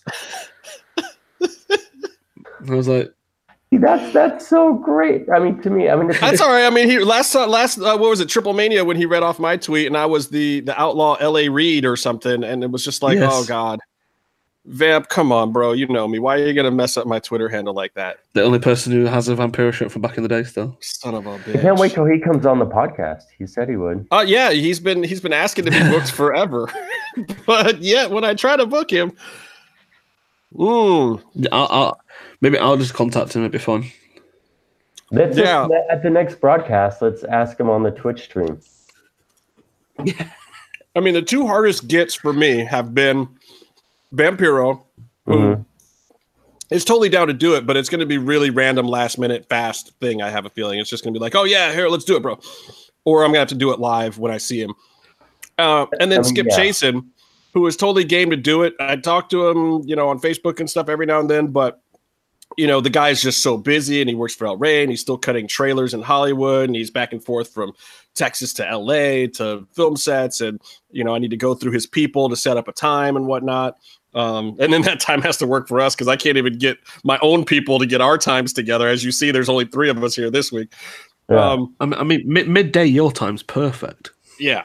So again, for you me. know, and and dealing with trying to get six people on a television show that all ha- or a podcast that all have jobs is not the most easy thing. Okay, so let's talk about the AEW thing. I want to talk about that. Um, Mhm. which of course, uh, you know, Cody shows up, gets in his little feud with Konnan. Um, Taurus spears him. So I don't know. Uh, They're setting up something there. It appears. Um, They're saying that he, he wanted to face Taurus at the uh, the AEW AAA AAA Uh, yeah, which I, I, I mean, I, I, I think that could be a decent match depending on uh, how Cody is is doing these days. I think that's actually a good call. Taurus might kill him. Of, mm, I think Taurus will protect him quite a bit. Honestly, I yeah, think yeah, but- Taurus. well, no, I'm just saying he's he's a big dude. Yeah, I, he's a big dude, but I think he knows the right way to work with a guy like Cody. I actually think that of mm-hmm. of that whole roster, that's actually a pretty good matchup for Cody, and and and, and I think the style will make the work rate not feel as slow as it would if they had picked a different luchador for Cody. Well, Cody's coming off of his bum knee too. That's what I'm saying. Already was, yeah. Like he relies, I think, more on the overall storytelling and gimmick of the match, which has. And I think I think uh, Taurus can actually tell a pretty good story, and I think he moves a little bit slower too. So Cody will still look fast against him, even coming off the the leg injury. yeah. I think it's a good, I think it's a good matchup personally. Um, but this is big news. I mean this this partnering with AEW, um, I felt like was another uh, another and maybe even bigger sign of the demise of Lucha Underground, because if you if you look back a few years and, and even even uh, Fantasma was talking about a little bit, you know, one of the big things behind Lucha Underground, the reason why this happened was you know, Dorian and a few of his investors and a few of these other guys that had been kind of involved with AAA Mhm. wanted to find a way into America and in, in front of American audiences to the point where they were talking to guys like Cuerno years and years ago about it as part of their contracts. Like, hey, when we do this thing in America, we want you to be a part of it. And now I feel like, you know, it's just one more party who's involved that doesn't necessarily need it anymore. Dorian Roldan doesn't need Lucha Underground anymore. I mean, his investors, I believe, have been uh, satisfied. The ones that that invested with him. Um, you know, I'm not sure they would love more money. Of course, they all would. But I mean, you see them blowing out merchandise, um, and then you see AAA now having partnerships with Impact from time to time, and now AEW. It's not like they're having trouble anymore finding ways to get talent into American markets. Yeah, that was It- the thing before Lucha Underground was Lucha Underground. People talk about, you know, Konnan had talked, you know, was talking about it. It was this big Lucha in America project. And that's the goal. That's what they wanted. That's the goal. And guess what? Goal satisfied. The one, the one thing I was going to say before Byron went on a really long uh, talk rather than a question was Hold on, me. about I just wanted about lucha in America. fuck off. I I don't think you- you- I've got a good mic now. You can't do this. Yeah, it, it, Meef is actually Um, overpowering you for a change. It's amazing. I'll overpower him in real life as well, and he'll love it. I bet he You would. Stop flirting with me, dude. Which is And uh, the uh, the thing is, I think I don't think it's going to go away like it did before. I, I think it's too ingrained now. Yeah, I I know don't that there's so still either. the the representation in say the WWE isn't great, but it's getting better. But I just generally think if you look at the rest of the scene, I think the the uh, lucha flavor is on every show, Well, but that's and also it's, part it's of getting into the it's getting into the American style as well now. So like a lot of the American style isn't as hybrided into including, and we're not talking like the high flying you know head scissors and stuff like. We're talking like you know quebradoras and all these other moves and like the uh, especially submission holds, special submission holds. You know they're they're starting to become and the chain wrestling that's more uh, lucha style. Well, I I think, think- that's part of I just why think it's so in- I think it's going to be ingrained he's doing it. That's a- that's why it's important that Cuerno's doing this, Mhm. um, and or Fantasma. We need that. You're still going to need that regular influx of guys who are OGs like him, that have been down in Mexico, that really truly understand the style, that are you know second and third generation guys.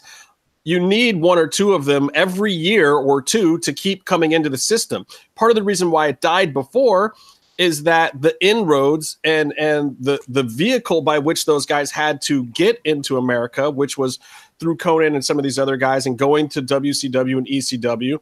What happened is Rey and Eddie and all those guys stayed in America so long they didn't have the path back to bring more guys with them. Vince certainly didn't want those guys brought in after WCW and WWE merged, so that road was cut off. That that path was was severed for a long time, and now with the way the current state of the business is, basically guys like Cuerno, he's the next guy on that path. You know, Phoenix and and Penta kind of did it. And Phoenix really, you know, went out on a limb Oh, yeah. and and Um, and didn't mean- necessarily do it the right way, like like what Cuerno is doing now. Basically, Cuerno waited and did it the right way. Phoenix took a huge chance, and it somehow paid off for him because there was a period in I time rem- where I we were all like, "Well, there goes Phoenix. It was nice knowing you, buddy. We'll never see you again. You'll be in uh, high school gymnasiums for the rest of your career."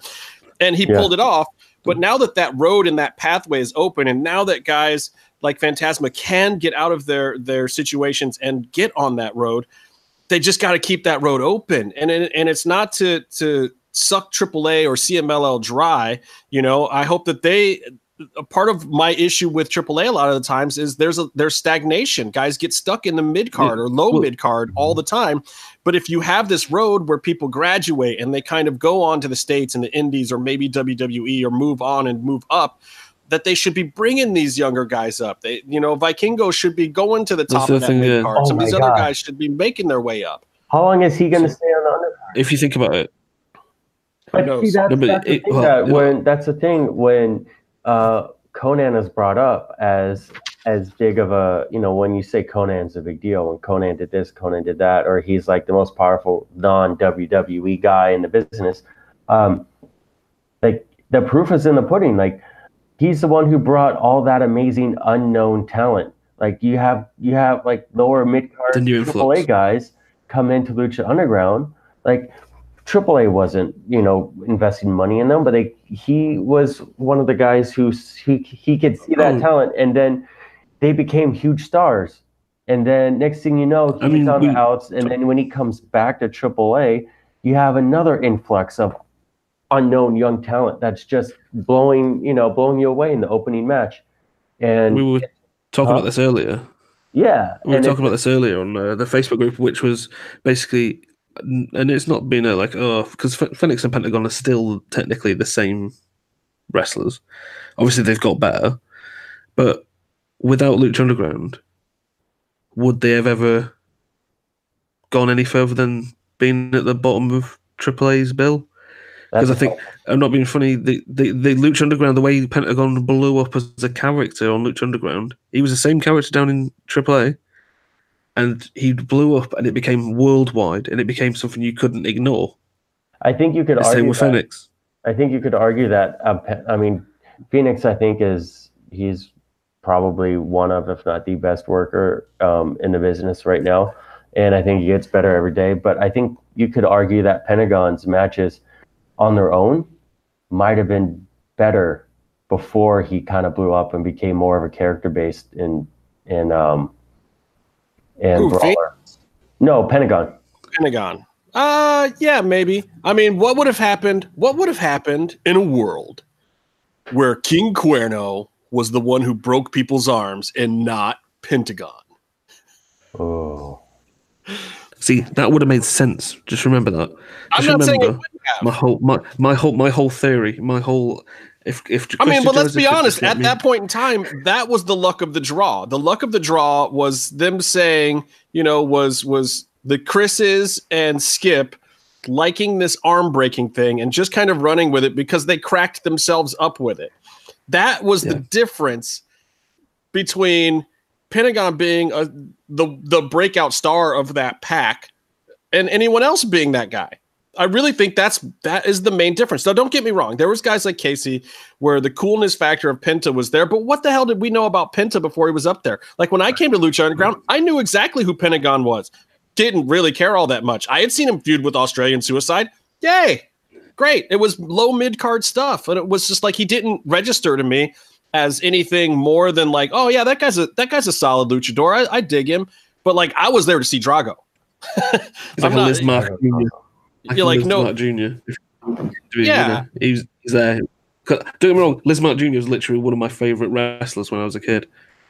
No, and, and this Uh, stuff is great at the same time, but it's not the it's not the the high level stuff, and he certainly didn't have the clout that he has now. I mean, Pentagon, um, you know, I always tell people, people are like, oh, what's Hollywood like and this, that, and the other thing. The only advice I, I give to people is pay attention because that's all I do in my job is I pay Mm. attention and then figure out what to do with it. And then the other thing is be prepared for luck because you can have all the skill in the world and be nowhere, or you can go out there and do it yourself and get somewhere. Like it's all it's being prepared for luck. It's being prepared for that moment. And clearly If Pentagon was that, but don't discount the fact that like I'm not taking anything away from the guy, but of those guys, if Drago had been the one to break somebody's arm every week, Mm. he probably would have gotten the same pop. If Cuerno had been the guy to break somebody's arm every week, it probably would have gone to him.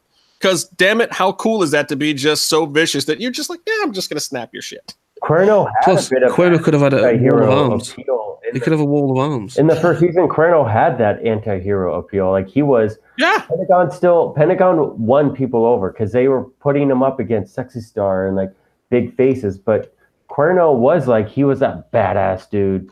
who and he was getting over too. Yeah. He was totally getting over. So I mean, He he, could have didn't he have, could have ended up in jobber status, and he absolutely did not. he didn't have the arm break, but he had that. He was the first to have, I think, that kind of aura. I just feel like he he had a little more onus on him himself to get himself over compared to, you know, and I don't think that Pentagon wouldn't have done that. But I mean, even Phoenix that first season, I feel like they tried to make Phoenix be the one that they gave the push to. And it just the way it worked out, everyone just gravitated towards Pentagon because of the arm break thing and how vicious it was Yeah, and and the fact that he wasn't doing any big promos or anything. There wasn't huge storylines at first. He would just come out, break somebody's arm, and then bust this shit. And you were like, Boy. "What the hell just Yeah, happened?" and I will say, if you if you look at um, season one, season two, Phoenix, and then you look at it for season four, the progression of that guy, as in, because like se- season one, I don't think he could do Dark Phoenix. No, God, Right. no, not at all. No, he learned Yeah, so I much. he learned that's- that's so great- much. Yeah, and Yeah. well, as we as we all, know, I personally rank him in the top five, easy for me. Yeah, you can see. You can see. To me, thing because great. to me, there's a a, a, a, visible visible shift in Phoenix towards the end of season two, um, and it's exactly what Fantasma was talking about, where I feel like he learned how to actually carry emotion into a match and not just do his spots. well, he did a And character he, he learned how to be an actor as well. and I Ooh, think a lot of that had to do with being surrounded by a lot of the American performers who are more in tune with cutting promos and being characters and whatnot. I think that Lucha Underground locker room did something for him that was far above and beyond what it did for any other talent in the company. He learned something, and in season gonna say- four, he is hands down the best wrestler probably on the roster in season four, not because he's doing the best spots, but Mhm. because he learned how to inhabit his character on a level that no one else in season four was able to do. Maybe they didn't have that same kind of level of stuff written for them, or maybe the stuff that was written for him just didn't fit them as well. But he just went into that zombie Phoenix, Dark Phoenix character on a level that no one else did, and it was freaking phenomenal.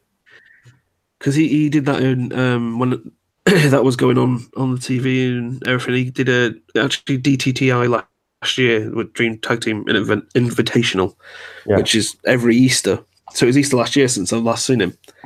And Oh, he- Jay, Penta Jay in the was chat sick. room, you'll never get any complaints from me about Mill. Um, Absolutely. Mill is I, I I've followed that guy's career for a long, long time. I I like his worst matches, so you'll never get a complaint from me about Mill. He was another one of the reasons why I was at Lucha Underground. But um, to me, because I had seen him so long ago in WCW and other places, like I didn't consider him um, a luchador the same way as the other guys. And a lot of the conversation tonight, we're talking really purely about the luchador guys. But Mill, phenomenal. Um, okay, I got we got to talk about the Young Bucks thing. We got to we're talking about Pentagon and Phoenix. Let's talk about them um, winning the tag titles or retaining the tag titles and then dropping them to the Young Bucks all on the same night. What the ever living fuck?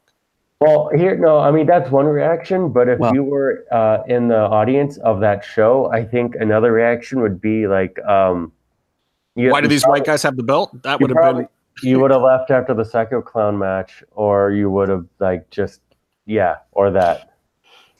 I mean, it it, uh, it what I I don't know. The crowd didn't seem cold. I think the crowd got it. I think the crowd was was interested, and I think the setup with Cody and Konnan. Um, I thought that they were great on the mic, even though it was really hilarious to hear uh, Hugo translate English to English at one point in time. he was getting so lost because because uh, you know Konnan was half translating himself already. So Konnan said something, and then he said it again in English, and then Hugo translated it to Cody, which was hilarious because it was already in English. And I don't even know if a lot of people caught that. Um, but I thought that they did a good enough job of setting it up. I felt like the live audience was there for the moment, and they were invested in the moment, and it was kind of the, especially for Rey Reyes, which is almost uh, Royal Rumble level uh, pay per view where it's it's leading towards the bigger thing. So you don't have to have that finish that makes everyone happy. You kind of want to leave it with a question mark. Um, right, but sure. i didn't think the crowd was unhappy with it. They weren't throwing shit in the ring. They weren't like super pissed. Yeah. no i don't think they cared. I don't think they knew. I mean it's i mean no, I've, no. I've seen the bucks at pwg i've seen them um, you know you see them at ring of honor ring of honor you see uh, them everywhere else and they're a big deal. And this was a big deal, but I don't think they were as over or as known. Um, I, I, I think you you could go to some of the people who are much more of a AAA historian, and the AAA crowd, like the the the AAA audience, is WWE and about AAA. You know. Well, there it's a lot more they of a casual audience in general. I mean, a lot yeah. of wrestling shows in Mexico are sold uh, based on the card for the night. The storytelling, you know, and it's one of the reasons why uh, Rudos and Technicos have always in the past been so clearly defined because a lot of people just show up on the night and just want an evening of entertainment and they're not necessarily following all the ins and outs of wrestling business. So, you know, being a lucha libre fan does not mean being an overall wrestling fan. So, yeah, I'm sure ha- more than half of that audience probably had no clue who the Young Bucks were. Yeah. But I think the story was sold to them like, hey, look, there's this other American promotion. These guys are coming in. Um, you know, they did a good job of setting up that Cody, um, as a part of that, was a baby face. Um, and so it made people not react too adversely to the Young Bucks because I think they just associated them with whatever that angle was. So I don't, I think they did a good job of keeping the heat off of those guys too much. By the way, just to interject, Fantasma says thank you, and he enjoyed every minute of it. Uh, he was amazing. Definitely one of one of our best guests ever. Mm-hmm. Um, anyway, so obviously, I, I, think that the the Bucks are probably not going to hold these titles for any considerable length of time. I mean, who knows? Maybe they could carry it all the way to Triple Mania and keep doing a back and forth thing for a little while. Um, it would certainly help AEW, I think. Um, but it's funny yeah, to me because belts, if you know what I mean, on their first show, they're going to have a belt defended that's got prestige behind it. It is it is mm. a big deal for them because yeah, they are starting out, and I mean you see with Impact, and they're trying to establish their legitimacy over and over and over again with creative restarts. But they also like in the past year or so have had like four or five. I'm exaggerating, but they've had so many different versions of their championship belts, and they've had different versions. They've had yeah. multiple versions of the world title, their top title exist at the same time, and that has an effect. Yeah, it does. It it dilutes things after a while. Yeah. Destabilizing oh. uh, the kind of the situation that they always find themselves in. So it's, like the, the Austin Aries situation is the situation yeah. that they always find themselves in. They always end up putting a belt on somebody or getting a big angle with somebody you remember the Chyna one? Not to muddy a name, but you remember that there was a big thing when she came in, and then obviously scandals happened or whatever, and she was gone within what one episode. And that's the kind of thing that they've always done. They've always kind of, I want to say, overreached and then tripped and fallen into a valley.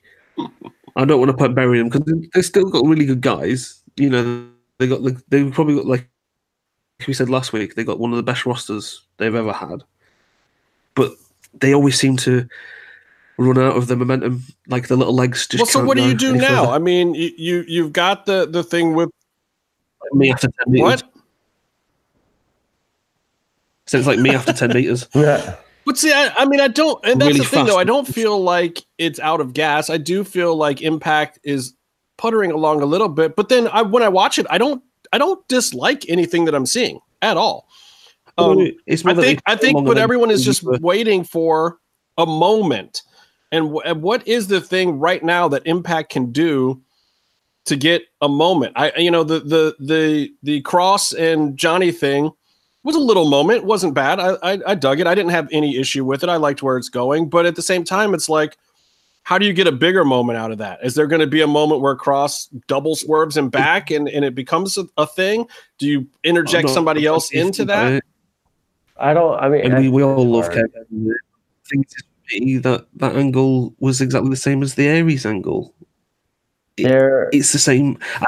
Wrestling's always going to be the same angle. Well, but they never got to but it- finish the Aries angle, in my opinion. So maybe they're doing it now so they can get to whatever the storyline was that they were trying to finish with Aries. well, I thought I thought Austin Yeah. Aries was supposed to come back after a minute, you know, to cash in on the payday of like. So they built up this drama, so now they have to they have to have a payday off of it. Well, or else, like, why are they why are they Right. Well, you have to of have some people that want to work with you for that to be the case, Byron. Did you yeah, see the but I thought I thought it was a lot more of a work shoot than we all thought. Like I thought, like Johnny and Austin went into business with themselves, and then Impact was pissed. Well, from what I read, they they were pissed, and then they're like, "Well, it's working, so we'll write it." Um, I don't know if that's the story, but um, A- pretty. Yeah. Look, just because something is a work doesn't mean that there's not some shoot feelings behind it at the end of the day after everything is said and done. I mean, people may not be as heated in real life as the storylines. They may not really want to kill each other with baseball bats and lead pipes and shit, but that Yeah. doesn't mean that they want to volunteer to work with each other either. yeah, I'm not being funny, but it gives you creative freedom to sometimes say the things you want to say. Not that you'd ever kill them, but you know when you, you really dislike someone, sometimes it's nice to just tell them how you feel and go, "Ha, "It's part of work." Right. Well, and, and sometimes those things start off as a joke or a rib or whatever, and then people take them personally, you know. And and I don't know exactly where all of that scenario stands, but um, I'm not surprised to not see him back right now, and I wouldn't be surprised if he popped up at any time. I just don't know that that's high on the radar. Yeah, And, and honestly, would that be what you would want to see, Byron? Do you think if if Austin Aries came back into the title picture all of a sudden that that would work for you? I, I mean, he that- wasn't a bad character. It was working. I think that would be. I mean, at this point, I, I think that'd be cool because he's fresh. He's fresh, and also you know that he could go and and also at the end of the day, like um, Johnny Impact uh, would look like a big deal across the ring from him. You know, um, True. and, and I think that would be good. But also, I think Impact has been doing a good job with bringing up Kross and Moose, who are supposed to be part of the Aries uh, situation. They brought them up and they created their whole new identity almost immediately. And also, like Moose is becoming a big deal, which is great because he's, you know, he was super green and super brand new, and then they turned him heel. Well, people are like, well, he's a you know big you know guy that I like, big famous guy I like, and it's hard to do that. It worked. Kross got over with everything that he was trying to do, um, and like just but seeing what they're doing now, which is basically a retread, and then you see how it's like it's it was a plan all along, is what they're all saying on um, their social medias, and they're posting all the pictures from like AAA and uh, you know how the how they're friends in real life, and to me that makes me that just reinforces how it's just a retread and not a new idea, which is unfortunate Yeah. because what I would like is you're building up Kross. Johnny Impact had a good run. How about Kross beats him? How Yeah. about Moose beats him? And then But how you about know, Kross- you know how sneaky and duplicitous Kross is. That just might be a double swerve. He might just be luring those guys in with some old photos. Yeah, but I, oh, okay. Well, I'm just I'm gonna, I'm gonna no comment on old photos. But I, I, Those are I, I, I, I, I think, um, it- especially in wrestling, um, especially in episodic uh, television, simple storytelling is it works best.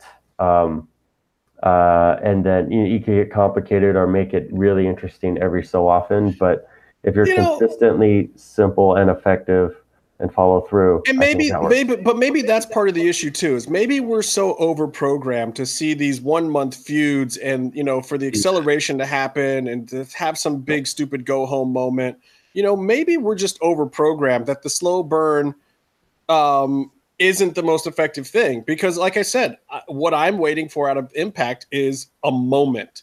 I'm waiting, and, and they've had some. They had quite a few last year. Those moments where, like, when Penta won the belt, where you're just like, "Shit, that's a moment." That was awesome. That's a thing, and that brought in eyeballs. Guys away from each other. What's that? Do you remember the '90s when they used to keep guys away from each other, and they'd do like a long program of kind of having little scraps here or there, or maybe yeah, a tag the, match, and then well, maybe wasn't the same. It was so mean, glorious.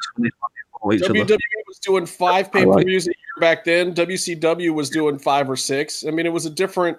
It was a different world. I mean, now you've got little indie promotions doing pay per views every two months. You've got NXT doing four or five a year. You've got you know WWE doing fourteen a year. Mm. I mean, it's it, it's you know, and then you've got Impact yeah. doing seven a year. It's like you're leading to to these pay-per-views and this that just means the amount of storytelling in the wrestling world as a whole is highly accelerated and you need those moments but at the same time like remember when they put the belt on pentagon uh I wasn't exactly happy about it at, at first because it felt like hot shotting. But then when you look back at it, it's like, no, that's actually just a great moment. It was hot shotting, but it was the right hot shotting. Yeah. And maybe, maybe when you're with a company like Impact, maybe you just have to do that. Maybe every now and then you have to hotshot something. But who is the hot character that they, that you would hotshot in Impact? And the only one, honestly, I can see, or the only ones are really Moose and Kross. Who else are you going to yeah. hotshot? Everybody else has had a little bit of a shot already. I mean, I like Eli Drake. I, w- I, I would love to see him in that mix. Uh, just as a character, and again, I've said this before. Yeah. I don't know anything about the guy backstage, but I just I like him on TV. I would love to see him in that mix, but I don't think that he's really hot shotting or doing something out of the blue either. No, no, I agree he doing with you about Eli Drake. I mean, we saw him live that one time and have been fans ever since. He's a kind of a guy where like you want him as your champ because he could come in, he can do like the WWE thing where your champ comes in, talks for 20 minutes, gets everyone invested in the show, and then puts on a great match later. And I mean, he's just, and he can win. He could do the indie thing if he's your champ, where you have a whole new audience. He doesn't know anyone, and he comes in and he wins everyone over and gets them hot for the show. It, it's just, he's he's the total package. You know, all respect to Lex Luger, he's the total package when it comes to a wrestler. And um, all respect to Lex Luger. Hey, you Jesus Christ, I never thought that. you can't offend, you can't offend Lex. Yeah, Flexi Lex. You, you may, but, you may yeah, have but no, I mean, you're, you're talking about who do you hotshot to, and like I can't for the life of me come up with an idea of who's been, who is, and who has been contending for the belt. I mean, okay, Kross and Moose have been fighting Morrison, but apparently that's all been fake. So who has been, who, who is more uh, Johnny Impact? Who's Impact been, you know, earning his championship status again? I mean, I guess, I guess that's Go ahead, Go. That's the kind of thing that there's no beneath. There's no beneath. If if, if you know what I mean, there's the main. I know it goes like episode to episode, and they film it all at once, and it's like you said, concise storytelling now. But there isn't anything going on below. They're all they're trapped in. There are little storylines like the, you know the kind of the evil world or whatever with Su Yung and all that jazz, and then everybody else is just kind of existing and wrestling, which you know, it, there's no and good wrestling, some fun stuff like Rascalz. The Rascal stuff is fun. There's fun stuff going on down there. You got that stuff with uh, Eddie Edwards going on that's fun. You got stuff yeah. with Eli going on that's fun. I mean, there's there's fun stuff happening down there, but no, it's not anything that is is so hot that it's something that's a gimmick that's going to propel somebody into the title picture unless they just hot shot them in there. The I'm not going to say it's like a great. thing. Like Goldberg thing was terrible in the long run. But like there's nothing happening like that like a little stir of someone picking up a load like quite a few wins or something if you know what i mean. Not someone everybody's going you know what? That guy actually yeah he's doing really well. If you know what i mean there's none of that kind of little thing going on with uh, like a certain guy's performing really really really well and you're going and it's come out of nowhere if you know what i mean. Like the like the goldberg thing was okay it was conceded and like terrible but at first it was like oh shit where's this guy come from oh shit, and then like he became a part of the show to watch, even though he was getting booked in the first kind of three matches. And it was like, oh, so you watched that part? Like again, we said with the luchador thing was WCW. You always knew halfway through you'd get the uh, lucha matches. That's what I mean. They went in terms of like, there's no one kind of getting a little thing put together that will lead to momentum, to lead to it. It all just seems very kind of. This week we're going to have so and so as a champion. Then, oh, you know what? Next month I think he can do it, but there's no nothing behind him. So when he, if he does win or anything like that, it's kind of empty and hollow. Right. It just feels like, oh, okay. They put the strap on someone else. Well, okay.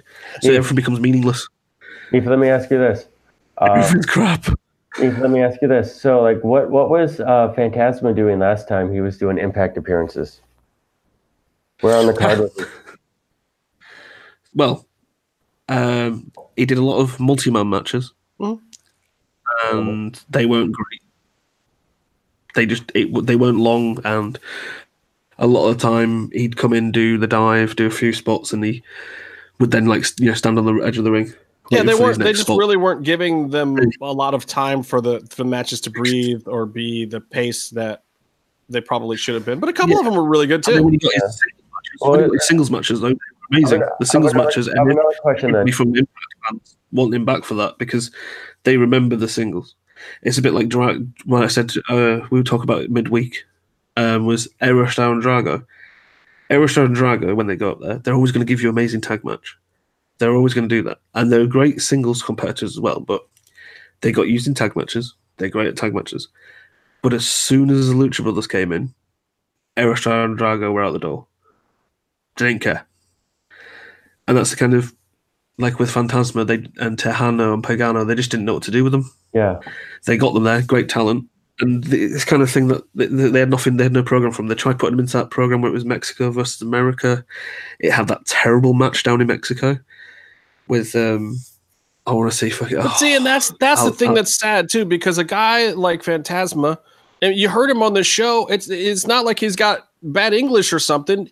He could cut a promo better than Pentagon any day of the week. Like put him in a program. Give give give Fantasma Eddie Edwards. Give him Eli Drake. Like why isn't he not in that you know that that kind of intercontinental level holding pattern where it's exciting and it means something and it's at the top third of the card instead of the lower third of the card. Like he's he's a guy that absolutely at very least should be at that level as all those guys should. But I feel I feel like the part of the problem with Impact is they don't have that scene right now. They don't have that that next level that that you know holding ground where there's great feuds going on and some of the best wrestling in the company should be going on at that level while whoever the top guys are are telling the big story these guys are the guys doing the workhorse stuff and making the show exciting and you know at the top of the second hour match um and and i feel like that is part of what's missing but they have the guys they have the guys there to do it absolutely You made my point earlier in a more eloquent way. Well done. um That's that's what I meant earlier. Here's what I was going to say real quick about Kevin Kross before we leave him. I'm excited about the Bob Holly match that he's doing in Maverick because that's going to be something where in one night those guys are probably both going to come out and cut hot promos. Kevin's already cutting some some video ones that are tremendous, just old school. I'm going to bust your face. We're going to go in there and lay down, lay hands on each other, kind of promos.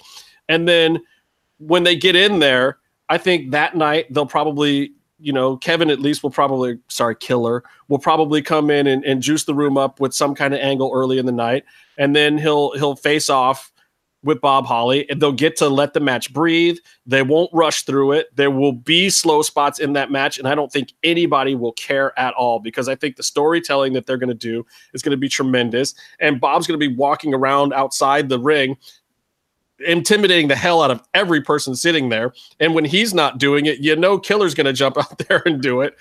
I mean, these are two guys where their presence is going to tell a story and they're going to get in there and they're going to go stiff and they're going to go hard. And it doesn't have to be the highest work rate ever for every fan in that room to be entertained.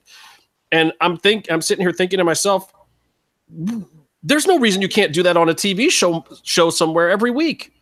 Where where is that match? I mean, think about what Hardcore Holly did for the hardcore title. He made it not just, hey, we're going to go out there and do garbage matches. He made it these intimidation factor matches that meant something for a complete literal garbage title.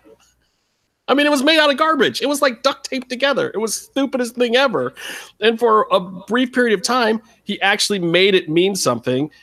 I, I think that you don't just need guys like him. I think that you can teach guys to be like him. And some guys and obviously I think Kross can be a guy like that. I think that that Moose could probably get the rub from him and learn to be a guy like that. And they've got guys in that. Eddie Edwards can be a guy like that. I think they've got those guys there in Impact. Um, but yet, for some reason, I'm more excited to see you know Kross do that in a room with 200 people than Yeah. I am to see it on you know a national television show next week. Where you get to be, you get to experience that energy, and it's definitely going to be something that lends itself to that live energy. And uh, It's been brutal. and you never know, you never know. Maybe uh, you know, maybe There there's gonna can be good one night storytelling though in Yeah. televised wrestling. I don't believe that. I, I don't believe that people capitalize on it enough. Not every writer can be Chris DeJoseph and string together some huge storyline that makes you care from week to week. And I don't think every wrestling character needs that. You need that good middle of the card. And honestly, I think WWE's been getting it right with having some of these things like what they were doing with the US title for a while, where guys were doing the open challenges and and and you know uh, Ron Killings having the belt for a minute and and dropping it and those open challenges. They were great. All of that stuff worked out great, and they were night of storylines. They told the story the same night. There was a little tiny bit of history from the week before of like, hey, we did something like this last week, and then the guy comes out. One person will cut a promo, and then it leads into some awesome four way match with a bunch of great guys who go out there and tell a story in the ring. It breaks off into separate feuds. Guys get all the heat in the world and and things are working and and that's one of the best things going in WWE right now and I'm just looking at the impact roster and I'm like oh my god all the guys are there all the pieces are there please god do it just do it make it happen it's there You've reminded me because of that match with the hardcore holly you're bringing up. Um, I've not watched it, but my friends uh, from went to Germany and have watched it from uh, WXW. They put Yeah. on the 16 carat Phoenix versus Walter. Oh. oh you listen to both of us we're like oh I mean I want to see that I got to see that oh the last thing I'm going to say about the Kross holly thing is can you just picture this with me can you imagine Bob Holly gets Kevin Kross up on his shoulder and gives him oh. that wheelbarrow slam. Oh Can I'm you imagine no! in your mind? Like I I can't fathom that in my mind. I'm I'm I'm looking forward to those moments where he just goes face like looks him right in the eye and then chops him as stiff as he can. Oh, that's Yeah. gonna be like ugly. makes That's his gonna be chest ugly. bleed. But that's I'm that's what I'm talking about. Like where I think that being there live across cross. match is going to have a little extra to it than watching on TV because like one, you're going to hear the pain of everything that's happening, and two, like you might have blood on your clothes from just being in the audience. Yeah. it's, I think it's- you might get blood on your clothes being at home with that much. oh god, I hope those guys don't start bleeding. That's just that might be more than my my constitution can handle. That's going to be know. a fun match. You know, you know, Kross is the kind of guy like he he's relatively new, but he studies the history and has a massive respect for the history of old school wrestling. And I mean, there's almost no better representation of that than Hardcore Holly. And, you know, he's just he's going to be just ready. Yeah, I, I agree with Zero in the uh, chat room too that it is one of the reasons why Lucha Underground will be missed is because um, you know a lot of these really talented guys are not going to have access to that level of writing um, in other places. You know, um, and and even when those guys like DJ, he'll go down to AAA and he writes stuff for AAA too, but he's not there all the time, so th- there's no continuity of his storylines or his ideas. He doesn't have a chance to really think things through. He comes in to already existing gimmicks and storylines and you know helps him out for a night and just does some stuff in the back and does some things but it's not it's not the same um but He's a long term booker, isn't he? he? He likes to do a long term project. yeah i mean well who who wouldn't i mean and that's kind of the whole thing um so But it'd be, it'd be interesting if he went back to uh, WWE. I think they would be smart to take him back. um if he would go kind of- yeah. Yeah, would, yeah, would he go Yeah. If who I, went I back, think I think what's You that know? you were breaking up if who went back to uh, WWE, dj did oh, I that'd be. I a think it'd be good, especially especially with the DJ's like Lucha a guys good being there. I mean, by the way. Meep, stop it. DJ's looking good. yeah, he's- he's- Have you seen him? yeah, there's a couple of photos. His new profile picture as well. He's looking really good. dude the haircut my man is in shape my man is doing good We're happy He's- for him. So what else you guys want to talk about? All right. Well, I got to talk about a little bit of UFC stuff here. Um, uh, well, I, I, murdered anybody. I, I the last wrestling. Let me just finish up the last wrestling thing. We'll end with UFC. My last wrestling thing is Jesus Christ is Baron Corbin the new X Pac Heat. Like, what happened to that crowd when they announced that Kurt Angle's final message uh, match was going to be against Baron Corbin? The crowd was hot as hell. It was you were talking Chicago here, great wrestling city. Everyone's popping for everything up until that point. And then Kurt Angle is out there talking about how he's on his retirement tour and blah blah blah blah blah blah blah blah. Baron Corbin, silence. Like he didn't even get he got maybe 14 people to do his it's true, it's damn true thing at the end of that promo. What the hell happened? Why does the world hate Baron Corbin so much? Well, they that killed that announcement killed the crowd for the rest of the whole show, let alone Kurt Angle. I think it has to do with it being such a letdown because you have a guy like Kurt Angle making his last run, and there's so much history. Like you want a bit of nostalgia, and like he's out there working a regular mid card angle with Corbin that's going to pay off, and then that's going to be his uh, last match ever. I mean, wrestlers are retiring, you know, but it's like in his promo was also like a little awkward. Like you know, it's written. You know, it's weird for him. Where he's Yeah. like, "Uh, "There's lots of wrestlers. I lots of guys I like to wrestle. There's one that I want to beat. You should want to beat everyone you're in a ring with. He's like that's one of the. He's like one of the most competitive and like, you know, guys in the ring. Like he should want like to go up against Rock one more time and beat him. He should want to go up against And Stone Cold one more time. Maybe Chad Gable. Why wouldn't he want to beat these guys who he made his name with at the very beginning of his career? Why not want to beat Vince McMahon one more, you know, at to say goodbye? All so, but you're saying you're saying it's a jump in logic because uh, Baron should be the opponent, right? I mean, he's supposed to put over the new guy. he's doing an angle with Corbin, and I get that, but I don't think that his retirement that shouldn't be his retirement thing. And if he's going to have one of those matches, like But that's what you always do. You always go out with the feud with the new guy. That, that's the way the business has always been. I mean, you're supposed to put over the new guy, but they're not giving the new guy the rub here. They're giving the new guy X Pac heat. It's backfiring. Yeah. It's it's making Corbin get less heat than before. It's it's grown heat. It's not we hate Baron Corbin heat. It's uh, Baron Corbin. I mean, I think Like Corbin legit. is doing an okay job with his position. Um, I, I think he's on TV too much, but I but you look at like Ric Flair, Shawn Michaels. Ric But Flair so what else do you do with Baron Corbin? I mean, they, they I, I like that they gave up the lone wolf gimmick. That wasn't working. He's not a bad wrestler. He's Yeah. not a terrible. He's not a terrible actor or bad at promos. Why can't they get the guy over? I think the problem is his kid. I think that's un- I think that's unrelated. Number one, that's unrelated to Kurt Angle's retirement.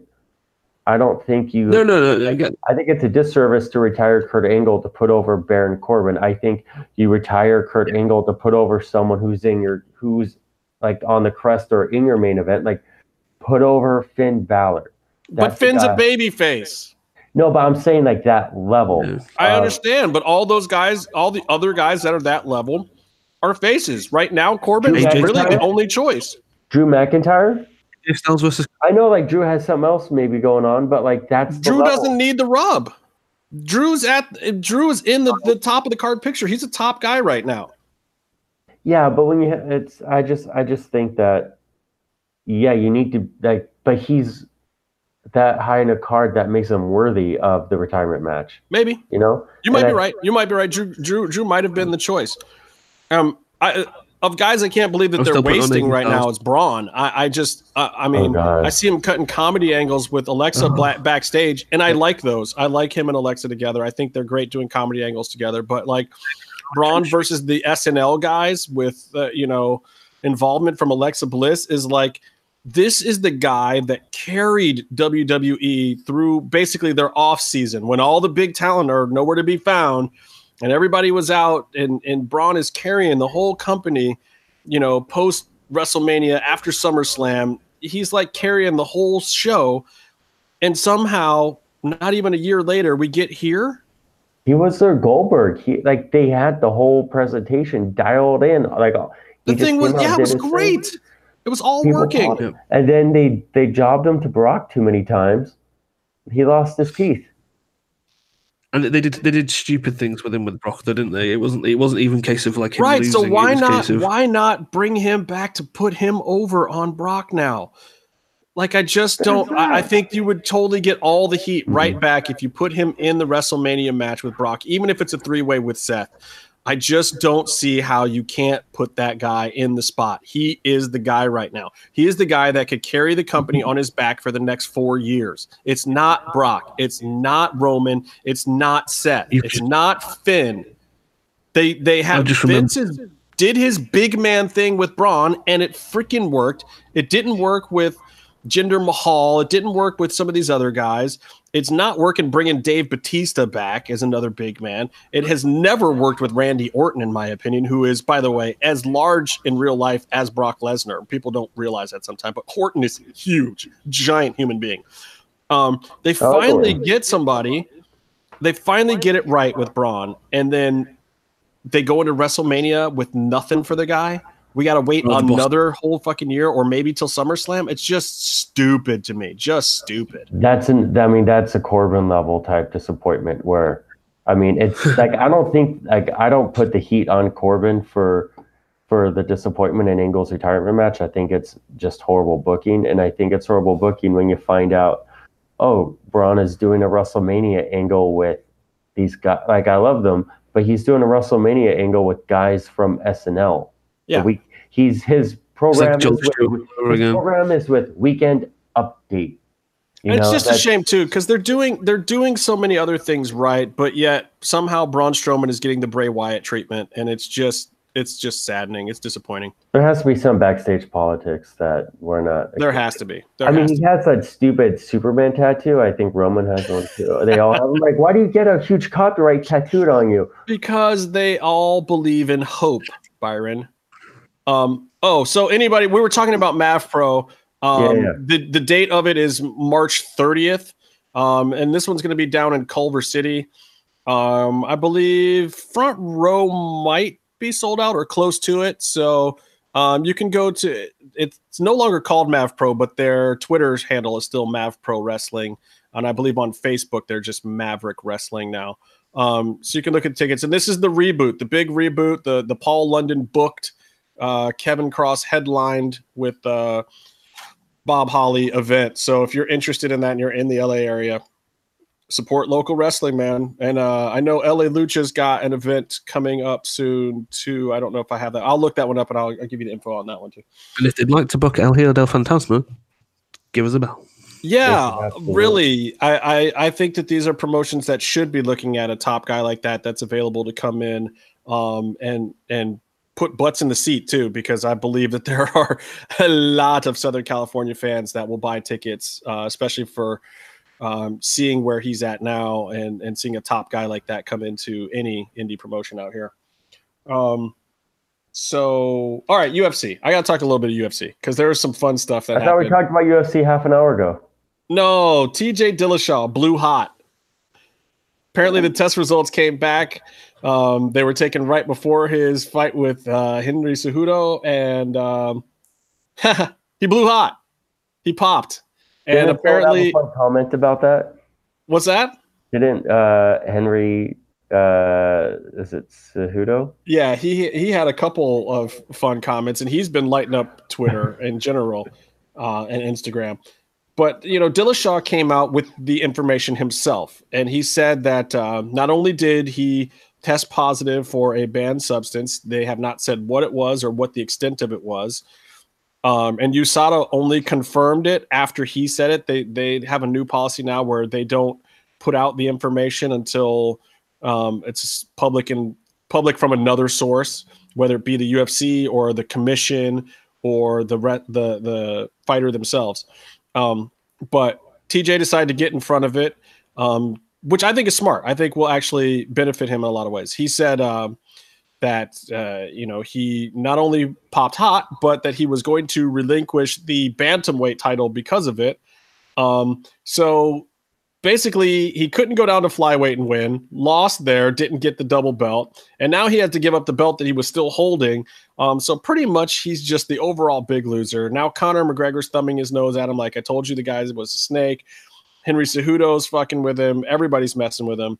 Um, and now this may spell the end of the flyweight division, in my opinion, too, because it looks like Henry Cejudo has his sights set on grabbing Dillashaw's belt. I mean, he was probably going to fight him at 135, and I think that Cejudo is still going to go up there.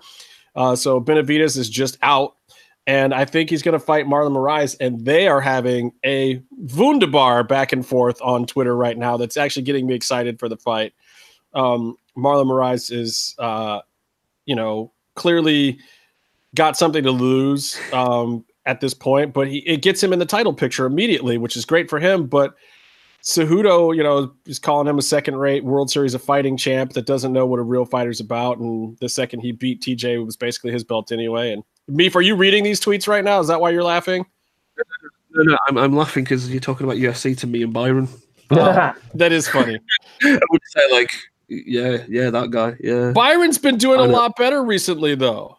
I just remember someone tweeted uh, at so that that guy was like talking trash about Yeah. like why don't you they you know stay in your weight class or something or, or Cejudo basically said like I just went up a weight class and knocked out uh, a roided up dude in like 43 seconds so I'll do whatever I want. I thought that was that was pretty strong. Yeah, I mean, I think the whole thing is strong. They built a feud out of nowhere, um, and all because Dillashaw was a piece of crap. So I, I can't wait to see uh, what happens with you know what he actually did and how long he's suspended for. But I have a feeling TJ might might get the book thrown at him this time. Though I like that he got out in front of it. I think that more fighters should do that. It's like you do something stupid. We know a lot of you guys are cheating. It's fine.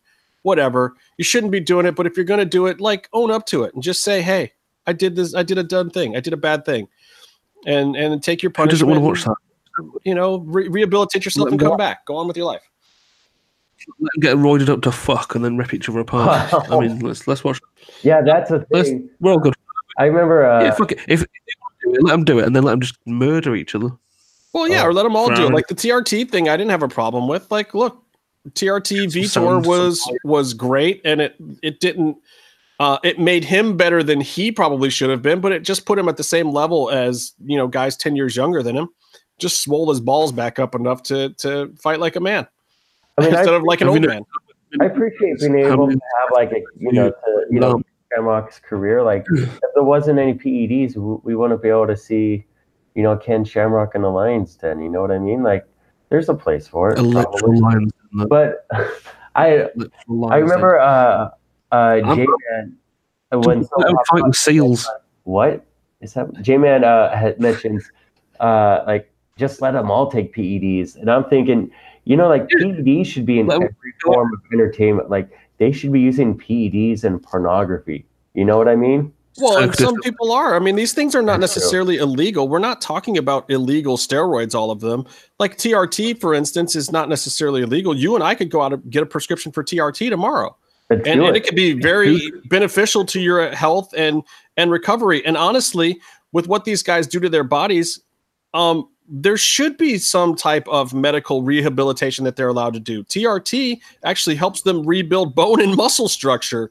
And yeah maybe that gives guys an advantage but if they're all allowed to do it then and it's and it's medically safe that was my issue with the whole trt thing. I got that they were saying people shouldn't be allowed to get TRT exemptions. And I agree with that. They shouldn't have been allowed to. They should have all been allowed to use them or all not allowed to use them. There shouldn't have been a, I'm going to get a doctor's note and I'm going to be the one guy allowed to use them. But at the same time, that no one was ever saying in that point in time that TRT was bad for you. It's like it was making Vitor Belfort a healthier human being his the state of his body and his condition was healthier on TRT than it is off of TRT. So you can't say that you're doing it to protect him. You're literally just saying that no, it gives him an advantage over another fighter. The whole point of the steroid bans was that steroids were doing awful things to human beings. You were Mhm. mutating human beings with drugs and chemicals and doing bad things to them that were going to cause adverse health effects. And in addition to that, giving them an unfair advantage over other people who were not willing to harm themselves to get ahead.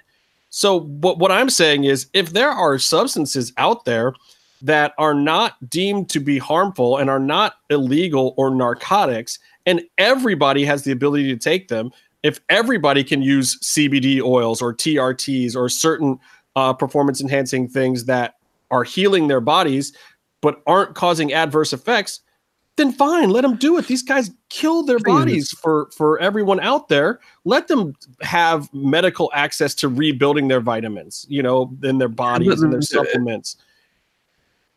But have a cool off period. Just say, oh, you got to get clean two months before a fight or something. You know, Well, it, it, well, it just depends. just have a big fight. That's these things to with steroids release that off them.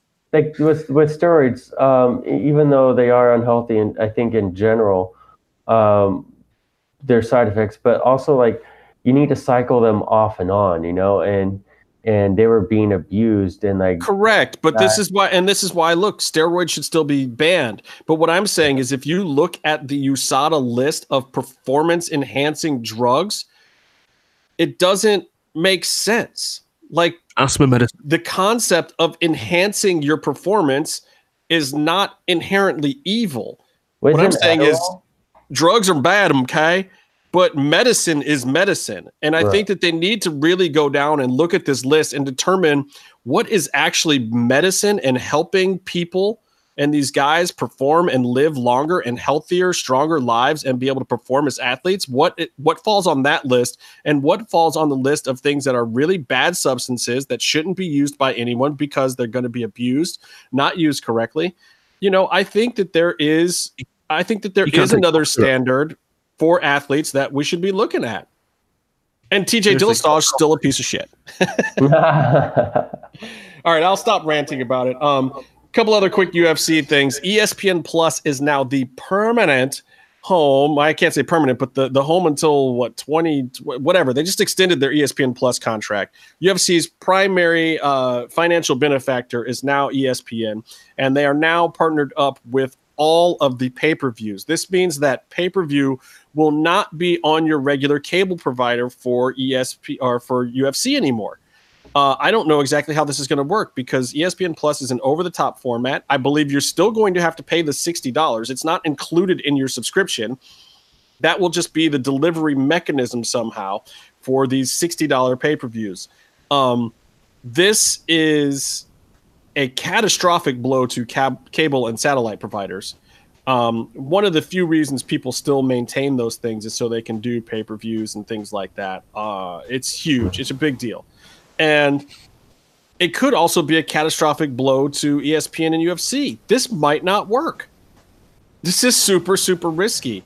Um, and it's not like what WWE did. If you went to a subscription format where you got the whole pay per view um, as part of your subscription rate, I think it'd be a different story. But UFC and ESPN are creating a few problems here. A, UFC Fight Pass is now five dollars more than ESPN Plus and contains no new UFC actual fights. Dana White's Tuesday night contender series will be on there still, I guess. Invicta, um, EBI, a few other promotions, a few other great promotions are still on Fight Pass, but not the actual UFC, just old matches. So, So- so here we have you know, television rights for things. So the Premier League is, you know, over there. You get the television rights for that, and people have it. So we've had companies over here who have um, done that and bought the rights to certain packages for them.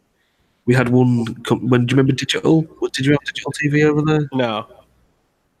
Okay, so we. Uh, it's like it's a Sky, but so Sky. ITV, who are like one of the main um, free channels that you have here, um, they basically set up uh, a digital channel. Uh, like, nearly put the entire company under, caused um, the like the whole of the football league to nearly collapse because they did this big billion dollar deal and they basically no one wanted no one wanted it. Yeah, and and and no one. but here's the thing: just it, ESPN did wait. until they saw the numbers. And clearly they like what they're seeing. UFC is doing great for them. It's been their primary thing along with um, some soccer on ESPN Plus. And it works. It's working, which they wouldn't go and pay UFC all this money. And for UFC, you know, don't forget that company was just purchased for $4.2 billion not that long ago by WME IMG. And those guys are still trying to make their money back. So part of them making their money back and part of why the sale was so attractive in the first place was selling off these television rights. Well, they already sold the television rights to ESPN and they're looking around like we need some more money. So now they're letting ESPN in on their whole pay-per-view thing and giving them this level of exclusivity um, and sharing the pay-per-views. This isn't like HBO or something like I get it. Okay, HBO, you pay for HBO separately, but then when there's a premier HBO boxing event, you go to pay per view for it, and it's carried on all the pay per view outlets. It's just run by HBO. They're not doing that either. It's just on the platform that you're already paying for, and then you got to pay $60 on top of it. And I don't know how they're going to do standalone purchases, this, that, or the other thing. I just think that this might have been too far too fast. And we'll see. And I hope it doesn't backfire for their sake. But now, look, ESPN and the UFC are now completely synonymous um, and people are going to have to get used to that and figure it out. And and ESPN's picking up a few other um, MMA promotions as well. So several nights a week on ESPN television now, you're going to be able to see MMA, and this is amazing coming from a company that wanted nothing to do with the sport ten years ago.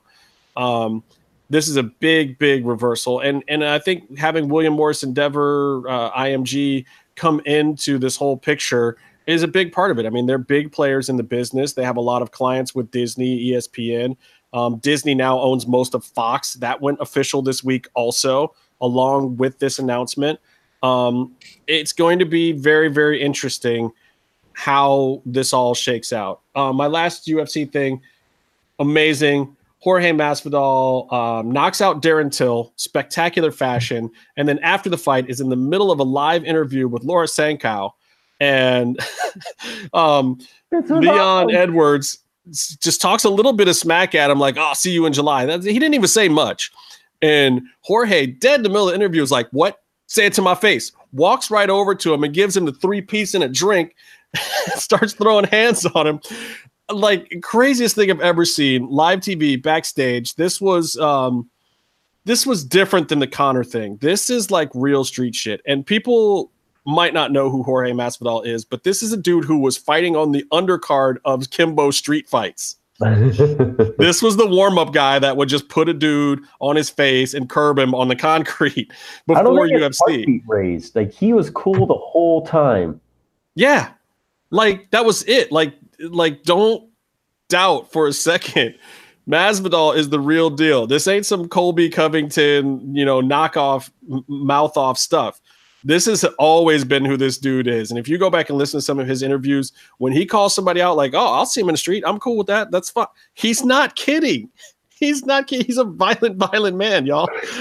And he's not, and he's not a psychopath either. It's just he's from a different place. He don't play like that. His whole story afterwards was they were like, "Well, why did you swing on him?" It was like, "I don't know. He had his hands raised, and that looked like an offensive posture to me. So I had to, I had to protect myself." Like what? You walked up and cold cocked that dude. When I talked to him, so I had to do something. I mean, it was just like I, I, I and fortunately for him, in England, um, there is not a governing body at an MMA event other than the MMA promoter. The promoter has to get a license, and the UFC is the commission basically in England and a few other places. I believe it's that way in Brazil too. So the only people that can really suspend or fine him, and I believe that the, the UFC will probably fine him for it, but I don't think they're going to suspend him for it. Um, there was no charges pressed or anything like that. Um, this was really fortunate. They get all the publicity and press out of it. They don't have, uh, you know, the Nevada Commission or some other commission trying to get involved and and holding these guys up, just waiting for a hearing for three months alone, and then adding suspensions on top of that and extra fines once the guys have already spent the money or or forcing the UFC to not release their paychecks. The guy got paid. Um, Jorge Masvidal got two bonuses that night, so he got an extra hundred thousand dollars for fight of the night and uh, performer of the night against Darren Till.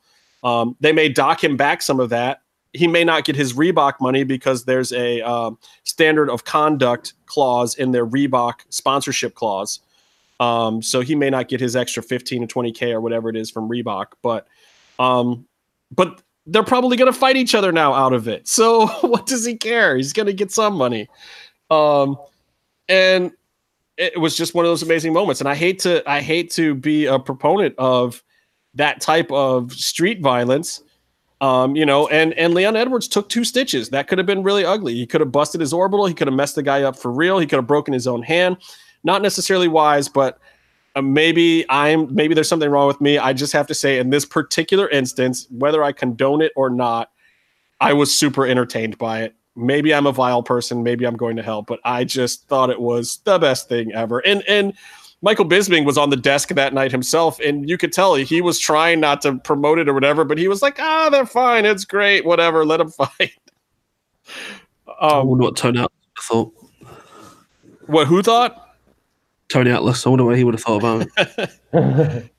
I don't know. I mean, a lot of people have different opinions on it, but I think at the end of the day, most people are just like, "Hey, let's book them for a fight," which causes other problems because now you've got Colby Covington versus Kamaru Usman, and this is all at the same weight class. You've got Wonder Boy versus Pettis tomorrow.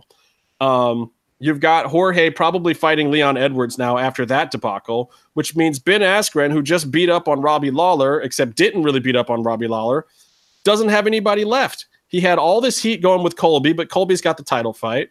He had all this heat going with Darren Till, but Darren Till got knocked the F out. I mean, I guess he could still fight Till, but I think Till should go up a weight class and and rebuild himself altogether. So the only person left for Askren to fight is Tyron Woodley, and they're best friends, and they're not going to fight. So those are the two guys that in the current picture um, are just asked out. I guess I, I don't even know what they do at this point in time. There's nothing. There's nothing there for them. So um, Tea I- toast. yeah, I find it interesting. I mean, I'm sure Askren will pick up some kind of fight, but I don't know if he's going to get the top 10 guy that he probably deserves. Um, hopefully, he gets an easy fight so that he stays viable as a heel in, in UFC for a few more fights because that was a narrow one that he pulled off over Robbie Lawler. But he, I think, Ben Askren, um, if he gets a couple good fights and wins them, he could easily be the new Conor McGregor. He could easily be the new top heel in the promotion.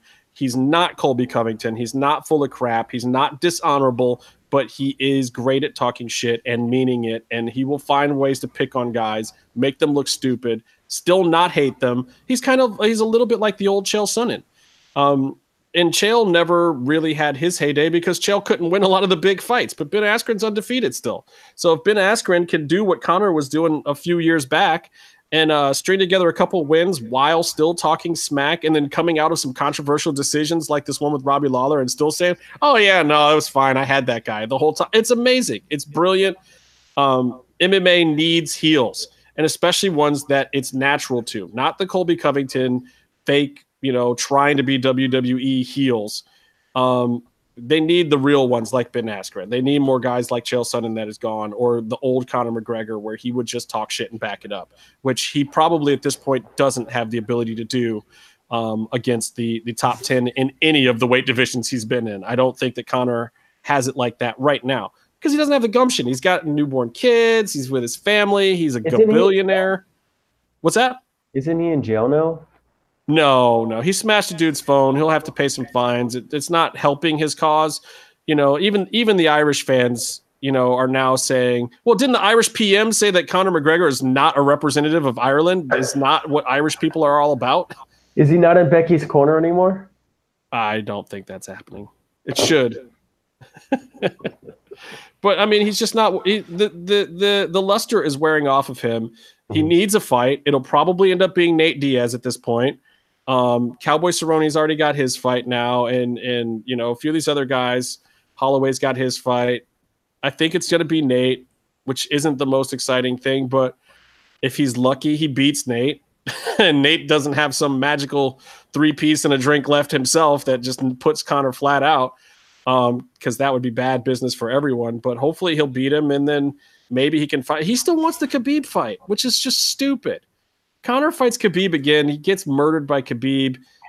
Like he needs to fight guys in the top 15, not the guys in the top five. But It is what it is. All right, I'm out of things to say. I have really one more happy. question. Go ahead, go for it. This is uh this is uh for me if you can answer too, but mainly for me. I I just was uh, found that Sting had done an interview. Um, someone asked him, uh, you know, what would it take for you to have another match, which surprised me because I thought Sting's. It was like Sting would need surgery and a bunch of stuff to, to wrestle again. Seth It just wasn't worth it. Um, Sting, yeah, Sting uh, said that um, he would come back only for one match, which is the one he's been wanting for a long time. Again, Undertaker, right? Taker, yeah. Now, Ugh. at this point, Meef, don't give away the answer yet. Meef, do you want to see present day Sting versus present day Undertaker? I would rather burn my eyes out with a hot poker. Meef, how long have you spent shading the Undertaker's crotch with a crayon? Oh, that was that was that was easy because he has no dick. Vincent Mann's got it on his mantelpiece. Oh his balls. God, Casey's gonna murder you. Oh, it's so nice knowing you, me. I mean, he's, he's coming back though, and he? he's coming back for the Saudi Arabia show. So Yeah, yeah. you know we get to watch him die again. I mean, can he can he survive that? This heat? is all I can I say. this is all I can say to that right now. Right now, that's Did all. they I can let say. men, did they let people out of homes in America? You know, I thought when you put someone in a home, that was it. They didn't come back out. Wow, that's where he fucking belongs. In a fucking What if room. Sting comes back as Steve Williams and changes his name to the new Doctor Death, and then Well, takes on add that. Undertaker, and it's like death versus death. What if The thing is, does, does Undertaker have children? Sting has Because surely one Ones of them that he would hold a claims? pillow over his face by now. You know, they, someone would have held a pillow over his face by now to get his fucking inheritance, wouldn't they? You know, it'd be oh, great a three-way retirement match where the two losers have to retire. Angle. Sting, it's Taker and Baron Corbin for the pre-show kickoff match at WrestleMania. And Baron Corbin loses, so he has to retire. I like Corbin. I don't Did you see the feel- TGI Fridays? I feel like like Mania is going to be like Friday. seven hours long this year, isn't it? It's going to be like ten matches on the pre-show. 17. Josh Pillow, by the way, shout out to Josh Pillow. Because he's listening right now yeah. at, at three hours into the show or whatever. He had a he had a funny interjection about WrestleMania. He's like, it's gonna be like this many hours long. It actually starts tomorrow. You, you know that, don't you? The, did you see the TGI Friday thing? I retweeted it. That's probably how you saw it. You go ahead, say it. Go ahead, steal the material that I stole. you, see the DM as well that I sent you? Did you see what I sent you in the DM? I, don't need to see your read- I reaction to that. read what you. Anyway, so here's basically this Walter. Apple TGI Fridays said that they fired Baron Corbin for taking the vest home. TGI awesome. Fridays won't even put Corbin over, but he gets to retire Kurt Angle. Oh, you know, you know he's to win that match too, right? Corbin? Yeah. Yeah, they're Angle? totally not to let Angle win that match. Angle can't do anything besides stand hun- stand hunched over. Yeah, I know. Gable couldn't even make him look good. That's more Abel's like fast, and Angle didn't even. He, I don't know. Well, his kickouts aren't really a kick out either. They're kind of like a, a hop up. He can't because he can't independently move anything. He has to do this. Yeah, And I mean, I still think parts of his matches are actually decent because the guy has a good work rate. But I mean, his move set is is crippled. Uh, you know, he's not a young guy and he can't perform a lot of stuff. But he, can't but he but he hasn't modified his match style to fit where his body currently is either. Yeah. And that is why he is absolutely correct to retire. He's not he's not too old to wrestle. He's too old to wrestle like that. Yep. Yeah. But he's And- also um, he can't German suplex. So you see, um, guys. But why Have do guys, when they get to the, this point in the career, think that they still have to do those spots? I mean, rem- remember when it was Flair and he was still trying to do the the up and over thing where he he goes up and over the turnbuckle and then he gets the clothesline and falls down on the apron. the And it got to the WCW point in WWE during one of those final runs where it was just like, oh my God, please just take that move out. We get it. We get it, Ric Flair. It's a, it's one of your greatest spots. Can you just not do that one anymore? It- No, he botched it. Just on did. the It last to that point in night. WCW. what's that? It got to that point in WCW in, in Well, no, he was 1998. when he showed up and he was doing the evolution angles and stuff with Triple H. He was still hitting them, and they were getting the nostalgia pop, just like Undertaker Oh. going old school or whatever. But it got to the end, and like the last couple of them, he just blew them completely and just couldn't even do it. It was really sad. You know- it was just like, oh my god, you're I was gonna 60. No wonder you can't do it. Stop doing that shit. About the uh, WrestleMania. You know, it's going to be the last match will be Triple H and Batista. It'll be the main event, and it's going to be the NWO NWO versus Evolution. I'm No, and then D- uh, I'm t- trotting out Triple H Batista will end the first hour. down his wheelchair. I, I think Batista's doing good work and blah blah blah. I'm tired of uh, Triple H acting tough. I think I like his Papa of NXT sort of gimmick, but I don't. I like when he's in the ring saying like, "Oh, rah, this is for real. I hate you. I'm gonna beat you up."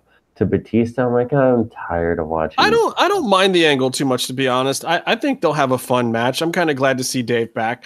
I Yeah. I do find it a little weird that they brought Dave back in the heel role. I get it because I think they just thought that there's no way Dave's going to come back and and Triple H isn't going to get the heat, but you know, they've done Triple H as the heel before. They did it with him against Seth, you know, and made Seth the Kingslayer and I it is difficult to put Triple H in that role now, though, because wrestling fans genuinely do like him for all that he does beh- for the business behind the scenes right now. He does great work behind the scenes, so it is hard to make him the heel. I just, you know, Batista's freaking the Guardian of the Galaxy. People love him now for the same thing. Right, so like him as a person, but I think it's more. Fu- I think he's having fun playing the heel. I hope so. I hope so. And it, and it's a little bit fun too. I mean, I liked his little office gimmick. You know, I liked the end of it this past week with the get out of my office thing. I'm not gonna lie, I had fun with it. It wasn't like a great gimmick. It's not. I'm not buying WrestleMania to see it. That's for sure. But if you're gonna have a celebrity come in, at least you're having a celebrity come in who is a qualified wrestler, who's still in good shape, who can actually probably go pretty good. His knees, I hear, are in fabulous condition these days. So let him come out, do his thing with Triple H. H actually looks more yoked than he has in a while too. It looks like he's probably been in the gym. They're probably both taking TRT. So Yeah.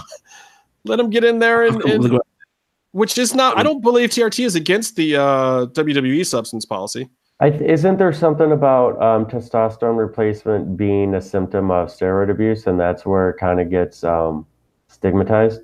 Yeah, because some well, because a lot of guys needed it after abusing steroids. They had to do the TRT.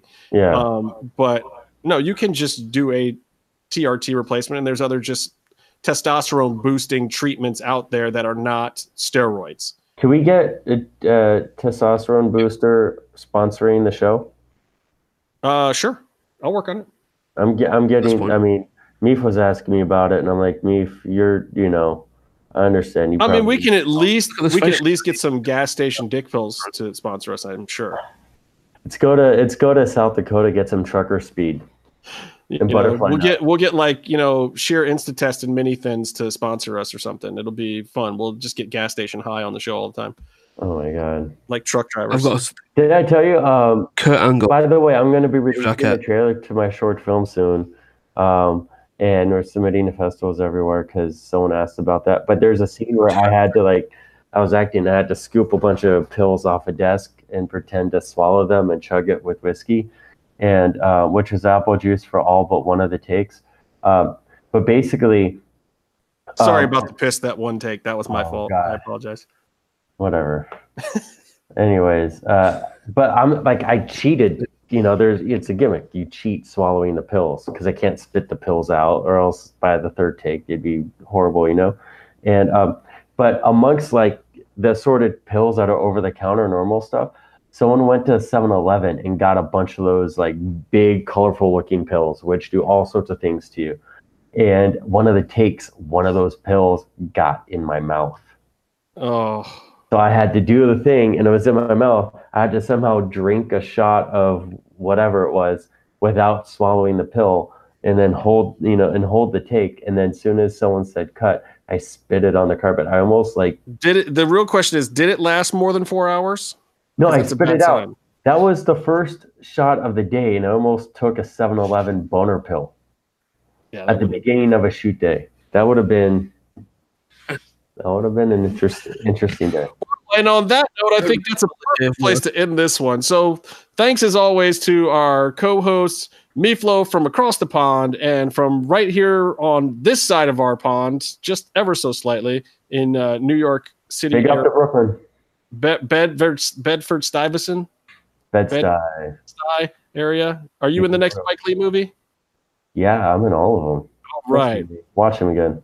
That's at Byron Fever. That's at Meatloaf. I am at Justin Harvey 75. If you're looking for us to say mean or nice things to us, thank you so much to Hijo del Fantasma for stopping by tonight and telling us all about this uh, parting way with AAA thing, which uh, you know broke news right before we went on the air about uh, it being a completely amicable split. I had no idea what we were getting out of him tonight. Um, and that's really awesome. And he has promised to come back soon and talk to us about some other things that are going on with him and hopefully have a bunch of good news about some awesome bookings.